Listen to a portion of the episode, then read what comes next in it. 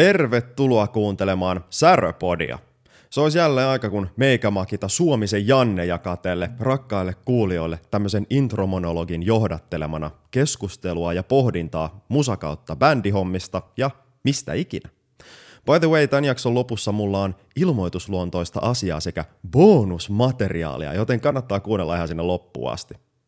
Mutta tässä jaksossa vieraana on vaihtoehtometalliyhtye Awake Againin solisti Matti Österman ja basisti Ville Loukola. Ja itse asiassa me syvennyttiinkin siihen, että mitä se vaihtoehtometalli tai vaihtoehtomusiikki noin yleensäkin on ja mikä sen määrittelee. Muita aiheita muun muassa akustiset keikat, coverbiisin tekeminen, leffat ja sarjat ja Awake Againin keikka Vakkenissa 2018 Vakken Metal Battlen tiimolta. Tätä jaksoa varten mä lähdin vaihteeksi tien päälle ja kohteessa keitettiin tuttuun tapaan hyvät kahvit ja iskettiin rekki päälle ja tuli kyllä hito hyvät setit. Saropodin 13 jaksossa Matti Österman ja Ville Loukola. Me olemme Suomen vanhimmassa kaupungissa Turussa. Ja me ollaan Masa tässä sun kämpillä. Kyllä. Tämä on cool mestä. Kiitos. Kiitos, kiitos. Ja tota, mä en olis kunnon turisti, jos mä en kysyisi, että kummalla puolella jokea me ollaan. Me just puhuttiin tästä meidän viime keikan välispiikissä, joka aiheutti tämmöisen pienen, mikä, miksi sitä sanotaan? Väittelyn. Ei, mutta se, se, se kahtia jako, mikä se sana onko sitten sanotaan? Ja, Ja, jakaa mielipiteitä. niin. Tai Kassu väitti, että se jakaa mielipiteitä, mutta kummalla puolella jokea me nyt ollaan, koska sä, eikö sä ollut sitä mieltä, että se on ihan sel, tai se on niinku vakio? Se on vakio. Me ollaan toispuoli jokkeen nyt. Mä en ikinä muista, miten pääsi menee. Kerro nyt, miten pääsi menee. Sä ette sua Turusta, sä tiedät paljon. E- en niin, mutta mä oon tietysti ehkä varmaan, jos tulee ulkopuolelta, niin sitä opiskelee turkulaisuutta vähän eri tavalla. ah, se on totta. Hmm. Se ei, ei elä sitä halus lähteä. Tällä puoli jokkea on se puoli jokea, kummalla puolella on kirkko. Ja toispuoli jokkea on se puoli, millä puolella kirkko ei ole, siis niin kuin tuomiokirkko. Ja sillä ei ole siis väliä kummalla puolella sä itse fyysisesti olet sillä hetkellä. Me ollaan nyt toispuoli jokkea. Okei. Okay. Hmm, Ja anteeksi, mä en nyt ihan kuunnellut. siis tuomiokirkon puoli on tällä On, puolella. niin. niin just, joo joo. Niin, niin, Niin, kyllä, nyt me ollaan kyllä, toispuoli jokkea. Joo. Ja tämä ei ole semmoinen asia, joka niinku, se on näin. Haa, mielenkiintoista. Mulla on kyllä vaan, mä oon kuullut jo, jonkun paikallisen, mä en muista, että se oli joku kerta, kun mä kävin Turussa, joku baarissa, joku baarimikko tyyli. Mä en nyt muista sitä keskustelua, mitä siinä käytiin kavereitten kanssa, mutta sitten baarimikko vähän osallistui siihen, niin oli vaan tämmöinen paikallisen kommentti, että se miten se niinku on nytten, mm. että kummin pää se nyt ikinä onkaan, niin se on alun perin ollut just toistepäin. Ja sit se on, niinku, Mä- sit mä oon se on, niinku vai, joo. sit se on niinku vaihtunut jossain vaiheessa. Joo. Tämä nyt voi tämän niinku mitään semmoista alkuperää tähän nyt. Mä, mä käyn nyt syntyperäinen turkulainen, mä oon tuosta naapuripitäjästä Raisiosta. Niin mulla on selitys siihen, miksi mä en tiedä tätä, mutta mä oon kuullut tämän sama jutun. Mä en ole, mä en ole tämmöistä tarinaa kuullut. Joo, Kyllä, tai siis mä että se muistelen olisi vaihtunut. Niin. Joo. Okei. No, No, no mut nyt se on näin, mutta mut Kas, Kasper, meidän kitaristihan oli viime keikalla siinä välispiikkien lomassa, oli sitä mieltä, että se on edelleen tämmöinen väittelyn aihe. Niin kuin Josta näköjään se- nytkin. Niin, kyllä, joo, näköjään se on. Näköjään se sitten on. joo. Haa, mielenkiintoista. No meillä on tosiaan tuttuun tapaan kahvit keitetty ja energiajuomat korkattu, mutta Turussa nyt tuli toki mieleen se, että no jos tänne joku tulee näin niin kuin turistina, niin mitä Turussa kannattaa tehdä? Öö, Mun on ainakin itse pakko myöntää, että mä oon käynyt lukuisia kertoja Turusta, mä en ole ikinä käynyt sen linnassa. Okei, okay, no se linna on ihan kiva. Se, ei se ole mikään must see. Ulko, ulkopuolelta kannattaa käydä tsekkaa. En mä tiedä sit sieltä, on se sisältäkin ihan jees, mutta ehkä se on semmoinen vähän niin kuin lapsille suunnattu. Mutta aikuisena siinä saa ehkä enemmän irti sieltä ulkopuolelta. Tai se riittää, sanoisin näin ainakin omalta kohdalta. Mutta siis Turussahan kannattaa ehdottomasti tehdä sama kuin Roomassa, koska Turku on Suomen Rooma. Eli molemmat on rakennettu seitsemälle kukkulalle. Hmm. Eli Turussa kannattaa tehdä seitsemän kukkulan kierros. Nyt kaikki odottaa, että mä luettelen kaikki seitsemän kukkulaa. En muista niitä, mutta olen tehnyt tämän seitsemän kukkulan kierroksen Turussa. Onko ne jossain tässä jotenkin lähellä?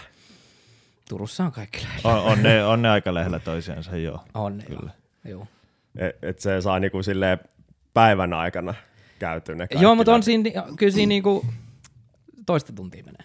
Joo. Että ei se ole mikään semmoinen vartin keissi, jos sillä rauhaksi menee. Juostes, juosten pääsisi varmaan nopeammin. Mutta, mutta en mä tiedä, mitäs Turussa? No, Jokiranta on aina semmoinen, Ruissalo, ihan mukava paikka. Mutta en mä tiedä. Niin jos on kesä, niin kyllä mä väitän, että niin, niin tuossa noin niinku jokilaivoilla kannattaa käydä. Että, että se on niinku Suomen, Suomen parhaat terassit. Joo. Siinä, siinä että on veden päällä, niin, niin siinä, on, siinä on oma tunnelmansa. Ja vaarallisuuden tunne. Joo. Se just. Joo, tos Jokiranta, niin se on kyllä, se on kyllä cool mesta ja se tota, muistuttaa hyvin paljon tota, oma kotikaupunkini Porvoon jokirantaa. Siellä on kanssa menee semmonen joki ja sitten siellä on niitä terasseja. Sitten siinä on niitä semmoisia terassilaivoja niin sanotusti. Ja Mä- Tää, tää Turun Aurajoki on vaan vähän niin kuin next level siitä. Mutta mä oon silti vähän sitä mieltä, että Turussa on niinku alikäytetty se tavallaan terassi, pinta-ala, mahdollisuus, mitä meillä voisi olla. Että jokiranta on jotenkin aivan niinku alikäytetty siihen, mä en tiedä mistä se johtuu ja mistä säädöksistä, mutta mun mielestä Turussa on tosi vähän terasseja siihen nähden, että kuinka siinä olisi semmoista niinku potentiaalista miljöitä terassille. Mm. Esimerkiksi kun menee sinne niinku tonne Förin suuntaan ja muuta, niin mm. sinne on nyt ruvennut tulemaan niinku tonne satamaan ja linnaan päin. Mutta siellä on niinku tosi pitkää pätkää, pätkää kun tavallaan, että siinä on vaan niinku jotain kerrostaloja ja muuta, kun siinä Joo. olla niinku paljon hienoa elävä ravintolaskene niin täysin alikäytetty mun mielestä. Ja sitten kun menee taas moneen muuhun kaupunkiin, jotka jotenkin niin kuin paperilla ja sillä ei yhtään sovi semmoiseksi terassimestaksi mun mielestä, älkää nyt pahastuko Jyväskylä ja Pori, mutta mun se, nyt molemmissa, kun mä oon käynyt, niin siellä on niin kuin tosi paljon terasseja semmoisessa paikassa, missä ei välttämättä ajattelisi automaattisesti, että siinä voisi olla terasseja, mutta ne on ottanut niin kuin mun mielestä hienosti sen käyttöön, että on niin pikemminkin kehu sinne Poriin ja Jyväskylään, missä Turku ei mun mielestä onnistunut. Joo, end of rant. Mutta Hmm, mielenkiintoinen havainto kyllä. Mutta kyllä niinku siinäkin aikana, kun mä asun Turussa, niin on kuitenkin tullut esim. noita just esim. uusia jokilaivoja. Joo, ja niin kuin mä sanoin, et niin se on sekin nyt on- kohentunut nyt. Se on kohentunut kyllä. Ja sitten Surf Shack on tullut siihen. Mm. Mm. Niinku. Että kyllä, se on, kyllä se on pikkasen mennyt eteenpäin, mutta mä oon samaa mieltä. Siinä on paljon niinku parkkipaikkoja ja mm. tommose, tommosella käyntöllä niinku, niinku ihan parhaita paikkoja Turussa. Että. Mutta On, on, tullut, on tullut, on tullut muutama terassi ja laiva ja ravintola niin kuin joen varteen. Että. Hmm. Ja kohta tulee konserttitalo muuttaa joen varteen ja niin poispäin. Että kyllä se kehittyy. Joo. Se on tämmöinen turkulainen kohta, kyllä mä luulen, että siinä saattaa taas mennä. Se Muutama voi olla, että siinä menee, siinä menee aikaa ja- ja muutama miljoona yli. Ja, joo, Sillä kun täällä tehdään. sillä lailla, kun tämä tehdään. Funikulaari on taas rikki ja Logomo silta vuotaa nyt vettä. Sitten mitä sillan piti maksaa, joku 5 miljoonaa, se maksoi joku 20 miljoonaa, tuli monta vuotta myöhässä ja nyt se vuotaa, kun saa satoja tuuli vähän. Nerd, nerd. Joo. Tällä ei tällä. No, aina ei mene maaliin. No, tuossa tulikin esille, että te ette ole täältä kotosi, mutta haluatteko te vähän kuulijoille esitellä itseenne, että mistä te niinku ootte ja mitä, ke, ketä te ootte, mitä te teette ja yms, yms, yms. Haluatko Ville vaikka aloittaa? No joo, siis mä oon alun perin Helsingistä. Mä muutin 2012 Turkuun, kun mä pääsin täällä opiskelemaan psykologiaa yliopistoon. Ja mä oon siitä lähtien mä oon täällä asunut ja viihtynyt kyllä super hyvin, että ei ole, kyllä, ei ole ollut kyllä mitään niinku suurempia, suurempia hinkoja takaisin. Ja tällä hetkellä mä oon niin jatko-opiskelija yliopistolla. että Mä teen, Mm. mä teen väitöskirjaa, tutkin pandemia-aikaisia unia Hmm, tämmöisestä mielenkiintoista. uhkasimulaatioteorian niinku viitekehyksestä. Mutta joo, tutkija hommia yliopistolla istu. Ha, mielenkiintoista. Uh, joo, mä olen Östermanin Matti ja mä oon tuolta, niin kuin sanoin, tuosta naapuripitäjästä Raision kaupungista kotosia. Sieltä itse asiassa ollaan meidän kitaristi Kasperin kanssa molemmat kotosia, ollaan käyty siellä samat yläasteet ja silloin perustettu ekat bändit. Et mä oon itse asiassa aina soittanut samassa bändissä Kassun kanssa, mä en ole kenenkään muun. niinku se, meillä on aina ollut se joku bändiprokki, ja tämäkin bändi aloitettiin sillä että me oltiin siinä entisen rumpalimme Markuksen kanssa 2013 laitettiin triona pystyyn ja näin. Mutta lähes koko aikuisikäni täällä Turussa asunut, että heti kun ensimmäisiä omia kämppiä on ollut, niin ne on ollut Turussa aina, että hiukan on käynyt piipahtaa välillä takas Raisiossa, mutta Mm. kyllä mä aika tämmöisenä turkulaisena itseäni pidän ja vaalin ylpeydellä tätä murrettani ja näin. Joo, mitäs vielä? Öö, no onko kukaan teidän bändistä sitten alun perin turkulainen? Ei. Niin kuin mä sanoin, mä ja Kas- Kasper ollaan Raisiosta ja Ville on Helsingistä ja edellinen rumpali Markus oli Kiikalasta ja Petteri, nykyinen rumpali on Loimalta. Okei, okay, joo. Te Kyllä me asu... silti aika niin kuin turkulaiset itsemme liputetaan joka paikassa. Et Niin kyllä sitä, sitä turkulaisuutta kyllä ma- mainostetaan ja tuodaan esille. Kai siinä on, en mä tiedä, onko siinä semmoinen itseironia vivahde, mutta se on semmoinen, niin kuin, se, on, mutta se on myös se on semmoinen jotenkin hauska juttu tuoda niin kuin Joo. i- ilmi, koska monilla ihmisillä sit, sit on joku vitsillä tai tosissaan toivottavasti vitsillä, mutta joku niin kuin mielipide. Sitten saa jonkun semmoisen pienen reaktio. Että Niin Joo, saa. Eikä aina niin pientäkään. hauska. Se viime vuoden kesällä, kun oltiin siellä Kemissä, kun joku huutaa asiat jostain 400 metriä. Turko! ja se oli se aikaisempikin kerta, silloin monta vuotta taaksepäin, kun oltiin tota, noin Kemissä, niin siellä oli silloinkin jotain, siellä oli ehkä niinku 14 ihmistä, ja niistä neljä oli tyyliin Turusta. Joo. Ihan sattumoisin, niin kyllä se niinku aina semmoista hauskaa läppää. siinä. Mutta kyllä mä koen, että me ollaan sillä kaikki me melkein Turussa asutaan, paitsi Petteri nyt. Okay. Niin, tota, noin, ja ollaan asuttu pitkään ja sitten me on just ton Turku Rock Academyn kanssa ollaan oltu paljon tekemisissä ja muuta. Ja näin, niin kyllä me nyt aika sillä Mm. ei ole mun mielestä sillä väärin sanoa, että me ollaan turkulainen bändi. Joo. No teillä on oletettavasti treenis jossain tässä hollilla, vai? No ei itse asiassa meille treenissä tällä hetkellä ollenkaan. Haa. Se on, Mi- mistä soitatte sitten?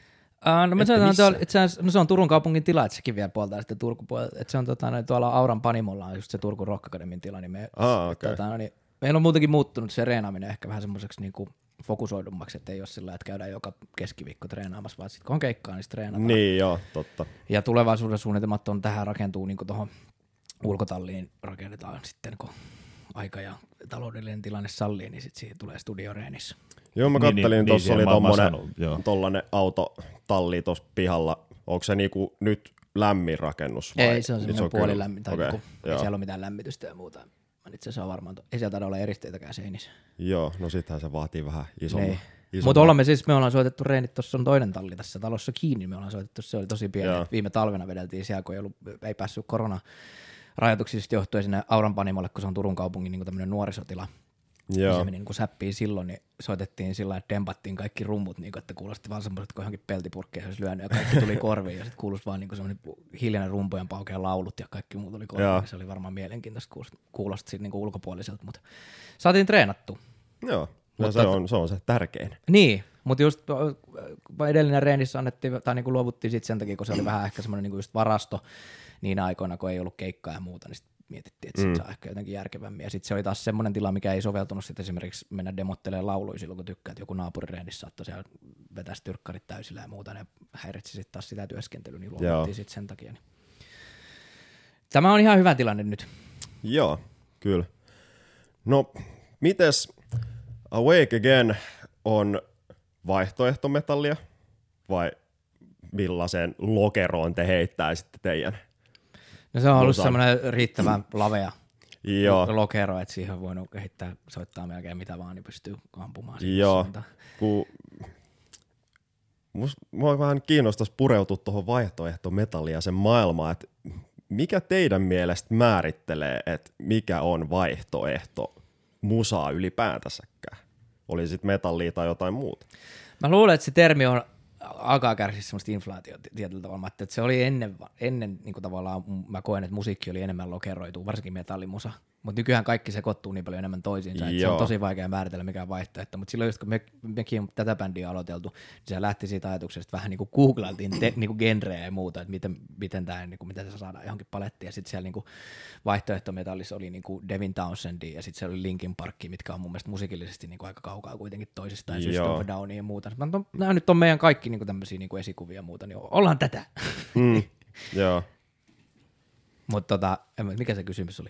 Niin, että onks, mietin, että onko se edes semmoista mitään juttua, mikä määrittelee sen, että mikä, mikä nyt sitten on Mä luulen, nykyään, mä, niinku lyhyt vastaus, että ei nykyään enää Niin. ole, mutta back in Niin. the day. Niin, että on, on- onko sitten vaihtoehtometallia vai metalcore, jossa on vähän sampleja vai mi- mitä se on, niin, niin se on vähän sillä, niin, kuten Matti sanoi, että tavallaan siinä on, siinä on tarpeeksi niin kuin lavea niin kuin ne, ne, ne raamit ja siellä on paljon meidän niin kuin esikuvia niin kuin, niin jos Wikipediasta katsoo mitään vaihtoehtometallibändejä, niin sitten olisi silleen, että no me ollaan vähän niin kuin, että me ollaan niin kuin tätä porukkaa ja sitten se on niin kuin, vaan niin kuin sit sitä on niin kuin helppo sanoa, että, että mitä musaa te soitatte. Niin, niin, niin, niin sitten se on helppo sanoa, mutta se ei ole meille niin kuin mikään semmoinen niin kuin, semmoinen juttu, että me halutaan olla vaihtoehtometalli. Tämä riffi ei ollut nyt vaihtoehtometallia. Niin, että et, et, et, toi, se, se, se, riffi oli liian jotain. Jep. Liian mitä ikinä, että ei sille sinänsä ole väliä. Se on vaan niinku, se on vaan niinku, sanotaan tälleen viestinnällisistä syistä se on helppo, että on niinku joku, miksi kutsuu itteensä. Joo, Sen kyllä. sijaan, että aina pitää jotenkin keksiä uudestaan ja mitäköhän se, no oliko se edellinen biisi nyt enemmän niinku metalcore vai oliko se nyt enemmän mitä ikinä klassista heviä tai muuta. Että, Mm. että, että se, on, se, on tämmöinen, se on ehkä tämmöinen viestinnällinen juttu kuin oikeasti identiteettijuttu. Joo.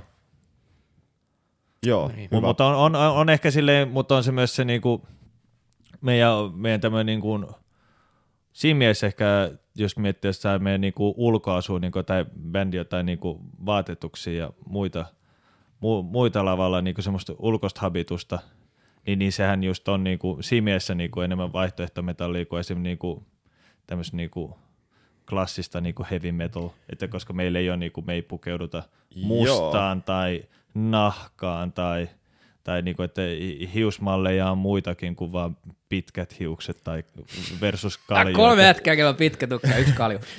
No, no joo, mutta siis tavallaan, että se on, Me ollaan tosi vaihtoehtoinen. ei, mä, mä, mä, en sano, mä en sano, että me ollaan ihan super alternative, niin, mutta se on vaan silleen, että, meille, että, että meidän niin kuin ulkoinen habitus ei, ei sovi niin kuin johonkin niin kuin myöskään sitten tämmöisiä, niin, tai se sopii siihen lokeroon parhaiten. Että, että ei me nyt toisaalta näytetä miltään niin kuin SLA Dyingin tyypeiltä, että, Niin, niin kuin, joo. että, että meillä on niin kuin kädet täynnä tatskoja ja sitten on semmoinen niin kuin, minkälaisia hihattomat nykyään on, että on tiukka kaula-aukko ja leikkaa tuossa noin tosi syvältä ja Niin. muuta. Että Laskikohan muuten bändien tatuointien lukumäärä nollaan, kun Makki lähti? varmaan laske. Ei, Petterillä on. Onko sillä tatuointi? On, sillä, mun mielestä silloin ainakin tässä on joku. Ah. Makkilla oli aikoinaan bändin aina tatuointi. Okei. Okay. Joo. Mutta on itse asiassa ihan hyvä, kun otit ton esille, koska toi on ehkä myös semmoinen, että et voiko se olla jopa vaan se visuaalinenkin puoli, mikä sitten tekee jo siitä jonkinlaista vaihtoehto metallia esimerkiksi. Niin.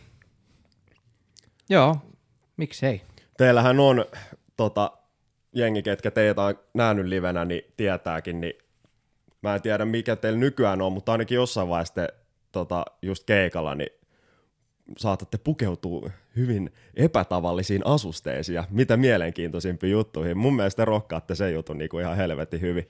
Ja se ainakin, mikä, niin te käytätte paljon värejä, mikä on mun mielestä just kiva. Että se ei ole vain ne musta blankkopaita ja mustat pitkät housut ja jotkut tennarit jalassa. Se on hyvin tietoinen valinta, jo ne värit jotenkin. Mutta se saatetaan jonain päivänä vielä esiintyä pelkästään mustissakin. Never Joo. know. Kaik, kaikki Kato, kun me ollaan vaihtoehto, me voidaan tehdä. niin, me, meillä ei ole mitään rajoja. Jep. niin, jep.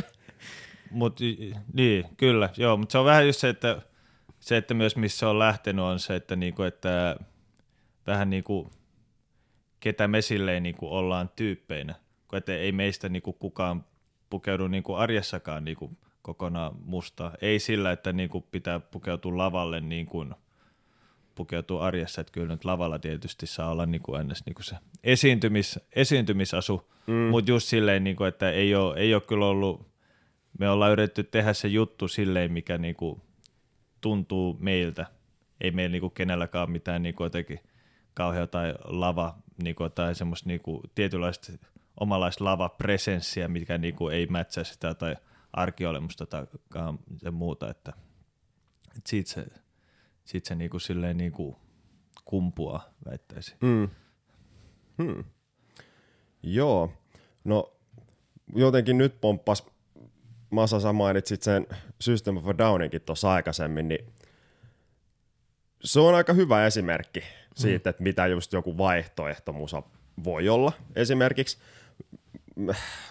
en mä tiedä, onko just jotain oikea tapaa kirjoittaa niin kuin vaihtoehtomusaa, vai onko siinä joku semmoinen tietty X asia, mikä siinä on erilaista kuin jossain muussa biisin kirjoituksessa?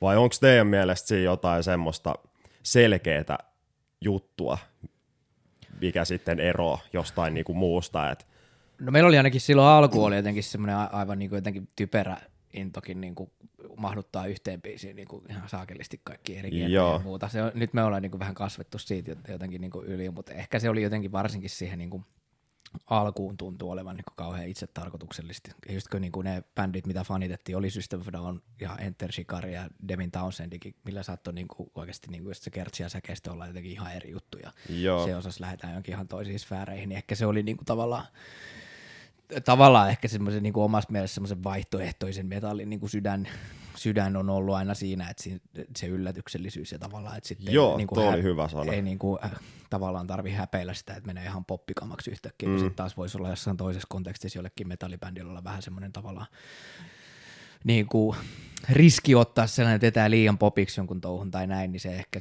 sen takia niin kuin tuntuisi niin, tai tuntuu edelleen semmoista niin, niin omalta jutulta semmoinen Mm. vaihtoehtoinen metalliskene, jos voidaan semmoiset puhua, niin että tavallaan siinä voi tehdä ihan mitä vaan ilman, että se aiheuttaa mitään semmoisia niin uskottavuuskriisejä. mm, Ja se aika paljon niin jotain of Downiakin on leimannut, että ei, ei siitä musasta ainakaan kuulosta, että ne on kertaakaan niin kuin miettinyt, mitä jengi ajattelee tästä niin kuin joo, jutusta, että päinvastoin, että tuntuu, että ne vähän provosoi aina välillä siellä musalla. Ja just se, niin kuin mitä on lukenut Daron Malakian ja Sertankia, niin niitä vanhoja haastatteluja aikana, se, että, niin kuin, että jengi hakee heidänkin musasti ihan helvetisti kaikkea niin kuin merkitystä niissä lyrikoissa, mutta joskus lyrikat on vaan lyrikkaa, niin kuin, pitää niin kuin Niin. niin. laulaa jotain elämöllä, kun sielläkin on kaiken maailman ja Gorgonzola tyyppisiä juttuja. niin kuin, niin. Mutta sitten taas toista kautta niillä on ihan helvetin semmoista niin kuin vakavasti otettavaa poliittista, niin Joo. Armenian kansanmurhatyyppistä matskua. Niin, Joo. niin musta se syystä on eri, erittäin hyvä esimerkki siihen, niin kuin, että miten voi olla niin kuin vaihtoehtoinen koko sen sanan niin kuin, merkityksessä ja vähän mm. ylikin. no nehän on yksi isoimpia metallibändejä yleensäkin. Mm. Ja ne on jotenkin onnistunut just siinä helvetin hyvin. Et, ja toi oli just hyvä toi, kä- käytit tuot sanaa, toi yllätyksellisyys. Mm. Et kyllä niilläkin just helposti saattaa olla se humppaversio ja sitten heavy ja sitten mm. joku ihan joku muu afterchorus. Ja mm. se niinku shiftailee ihan niinku genreistä genreen, mutta se flowaa kuitenkin. Jep. Niin sehän on vaan niinku ehkä se, että siihenkin saa sit jonkun sen punaisen langan Jep, kuitenkin. mutta jossain kohtaa se ehkä, jos a Down on paras esimerkki, mutta onhan se niillekin on muodostunut se, että tavallaan mitä sitten, kun yllätyksellisyydestä tulee niin kuin odotettavissa oleva asia. Niin. Että tavallaan, että miten se sitten on enää yllätyksellinen, onko se niin kuin mahdollista, koska kyllähän me sitten taas, niin kuin, että System of Downilta tulee joku biisi, no ei nyt kauheasti nykyään enää tuu biisejä, niin siinä se yllätyksellisyys on, joko sieltä joskus jotain tulee. Mutta siis tavallaan, jos on niin kuin just, onhan näitä paljon bändejä, joku niin kuin, mikä tämä nyt oli, kun niillä oli ne crazy musavideot, nämä uudet, Eskimo Callboy, Joo. että niinku, millä ne nyt enää sitten, niinku, teeks, mikä on se juttu, mihin se niiden biisi voi mennä, että se tavallaan on. Mm. En mä tiedä, onko se paras esimerkki, mä kuunnellut sitä bändiä, mutta siis tavallaan niinku täm, niinku sen tyyliset bändit, kun on totuttu kuulee ihan mitä maa, maa ja taivaan väliltä, niin jossain vaiheessa se yllätyksellisyys voi kokea semmoisen kolauksen, kun Mm. että sitten se onkin yllätyksellistä, että mennään johonkin ihan helvetin geneeriseen niin heavy untaan.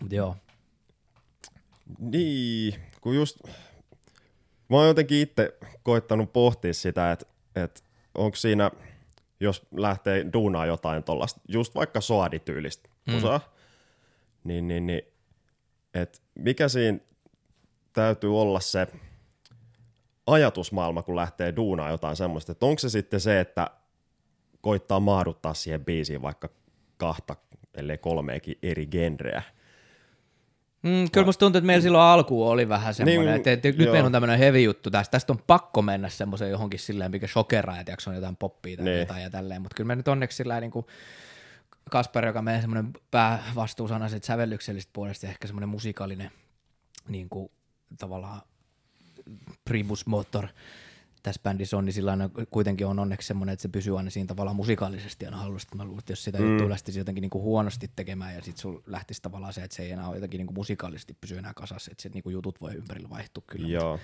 Mutta jotenkin, en mä tiedä, kyllä meillä on nyt se on muuttunut vähän siihen, että ei ole pakko enää, mutta silti just tossa, kun se yksi biisi tehtiin, ja sitten mä ainakin sytyin ihan liekkeihin, kun mennään sitten semmoiset tosi niinku, raskaasta breakdownista silleen vikan kärtsi, että se tulee funkkikitara ja vähän taputuksia, Joo. kun sitten vaan, että ei jumakauta, toi ihan helvetin hyvin.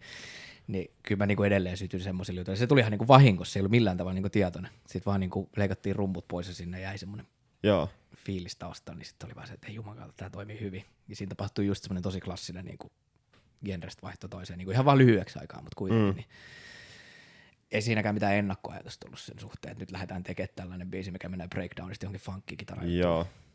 Että se vaan niin kuin, ihan sattuma kautta meni niin. Ja kyllä mä uskon, että jollain niinku Soadillakin niin, niin, että ei ne sitä silleen niinku suunnittele, vaan se on se, se on se musiikki, mikä tavallaan heistä tulee ulos. Joo, ja sitten sit, sit, kyllä. se, sitten he, heidän aivot ovat sitten vaan niinku sen verran mielenkiintoisesti niinku kytkeytynyt siellä keskenään, että sitten sieltä tulee niinku semmoista niinku crazy kamaa, mutta, mutta se on vaan se on se sitten, mitä heiltä tulee sen sijaan, että, että just, että olisi, tai en usko, että se on kauhean tietoinen päätös.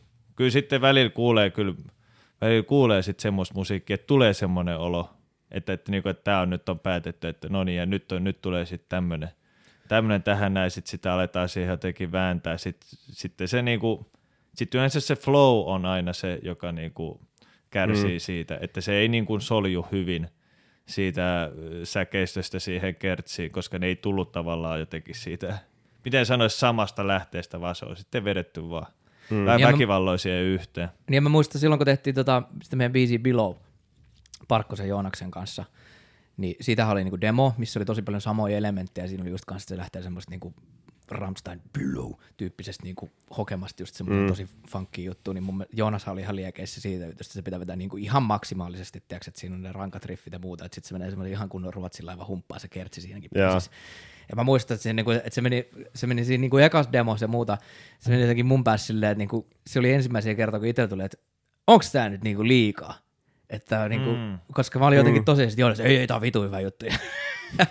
ja sitten sit tuli se Hansenin miksaus, ja sitten se jotenkin niinku loksahti, kun sit siinä oli, tiiäks, oli niinku tavallaan kuitenkin iso rumpusoundi ja muuta tälleen. Sitten mä että no niin nyt tää toimii, nyt mä niinku tajun tämän. Mutta se oli mun mielestä sillä kun Joonas otti niinku silloin tuottajan roolissa, sillä otti niitä iso, niinku, isot liekit siitä, että tässä vaihtuu tämä moodi niin rajusti, niin mä muistan, että siinä niinku, hän lähti sitä niinku, ajamaan siihen, että nyt tää täytyy vetää niinku, ihan niinku, tiiäks, toiseen mm. sfääriin tämä kertsi. Ja sitten tuli aika makea juttu. Niin kyllä se, ihan, kyllä se jo ihan onnistu. Se muistan just siinä biisissä, kun nyt siinä on semmoinen, niin kuin, semmoinen niin kuin, vähän semmoinen arpekkio synä niin kuin säksättää siellä taustalla vähän niin kuin melkein koko biisin läpi. Niin, niin ennen kuin se tuli, niin, niin mulla oli myös semmoinen fiilis, että, tää nyt, niin kuin, että nämä nyt on, niin kuin, nämä on, nämä on vedetty jotenkin liian niin kuin, kovaa vaan nämä palat yhteen se ei oikein solju, mutta mulle ainakin se oli se, että siinä kun se synäkuvio, se, se arpekkio juttu tuli sinne taustaan, niin sitten se niinku sitoi sen kaiken yhteen ja se on totta, että se Jacob Hansenin niinku miksaus, niin, niin kyllä paransi myös sitten vielä asiaa, että, mutta siinä, siinä oli kyllä kieltämättä semmoinen, että joo, no katsotaan miten tämä etenee. Mm. Joo. Mä en vieläkään pidä siitä Arbeckista. Just saying. Oisit sanonut silloin. Mä sanoin silloin. Kyllä se silloin mun mielestä ihan siitä fiilasit. En fiilannut. Selvä. No ei. No, no ei. se on, se on levyllä, sitä ei enää oteta pois. En mä sitä vihaa. On, on meillä huonompiakin juttuja päätynyt, päätynyt leville. Mutta tota, joo.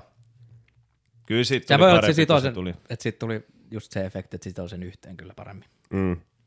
Mut toi on hyvä, Ville, mainitsit tonne, että joku bändin soundi, niin sehän vaan tulee niistä soittajista sit itsestään, mm. vaan sitten loppuviimein. Niin Et kyllä varmasti on paljon noita, ketkä niin kun, ö, haluu tehdä just jotain nimenomaan tiettyä musaa, mm.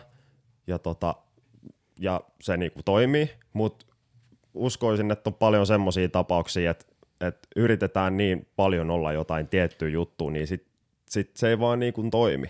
Niin ja jos mä mietin sitä meidänkin niin kuin nykyistä prosessia, mitä ne biisit syntyi ja silloinkin, kun sitä pilot tehtiin, niin mä ajattelin, että siinä on niin kuin, mä tuhansia nyt niin kuin yliliioiteltu, mutta satoja semmoisia niin kuin mikroskooppisia valintoja, mitä tehdään joka käänteessä, että mikä kitarasoundi, mikä synäjuttu, minkä tyylinen kertsi, mm. mikä laulusevy, mikä tämmöinen, koska niitä on niin kuin oikeasti satoja semmoisia pieniä valintoja, että jotenkin niin kuin, ja ne, että jos niissä jotenkin kaikki, kaikissa niin kuin ennakkoon päättäisi, mitä sä jotenkin tuut valitsemaan, niin se niin kuin, tavallaan olisi sit sama. Et mä ajattelin, että kyllä meillä, meillä ainakin niin kuin on harvoin mitään niin kuin semmoista blueprinttiä, niin kuin, tiiäks, ennakko, että mm. pitää nyt tehdä tämmöistä valintaa. Kyllä mä siitä puhuttu, että pitäisi valita joku semmoinen vähän, että mikä tyyppinen moodi, että sit se helpottaisi ja nopeuttaa sitä päätöksentekoa, mutta jotenkin, että niitä valintoja on niin kuin ihan miljoona, mitä tässä niin kuin joku levyllisen biiseenkin tekemisen tekee, että jos siinä jotenkin niin kuin tavallaan lähtisi feikisti tekemään jotain, niin siitä tulisi tosi vaikeaa. Joo.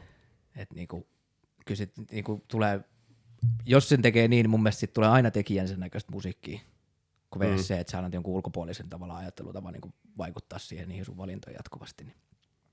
En mä tiedä, oliko tässä mitään järkeä.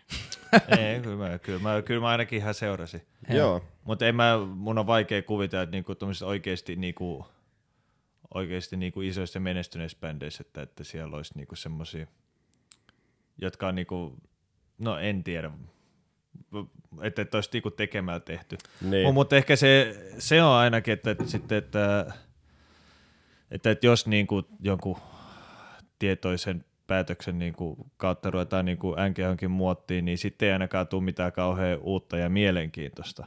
Niin. Että, että, että se tavallaan semmoiset niin oikeasti uudet jutut tulee sitten sieltä, sieltä jostain niin kuin alitajunnasta mielen sopukoista, jossa niin kuin asiat niin kuin yhdistyy uusilla tavoilla ja sitten se tulee niin kuin, ideat tulee ulos musiikkina, mutta jos saatat jonkun, jonkun niin kuin semmoisen tarkan suunnitelma, niin sittenhän se sitten se on kuitenkin niin, niin sitten se on yleensä sitten jonkun toisen esikuva. Ja, hmm. ja sitten se on vähän, että jos sitten alkaa tekemään vanhaa asiaa, vanhaa asiaa uudestaan, niin se pitää olla kyllä tehty aivan järkyttävää hyvin. Hmm. Tai niin kuin, että jos tekee jotain, tekee jotain kasari hard rockia, niin se, että niin kuin jengi kuuntelee sitä eikä Guns N' Roses, niin kyllä se hmm. pitää olla aika järkyttävää hyvin tehty.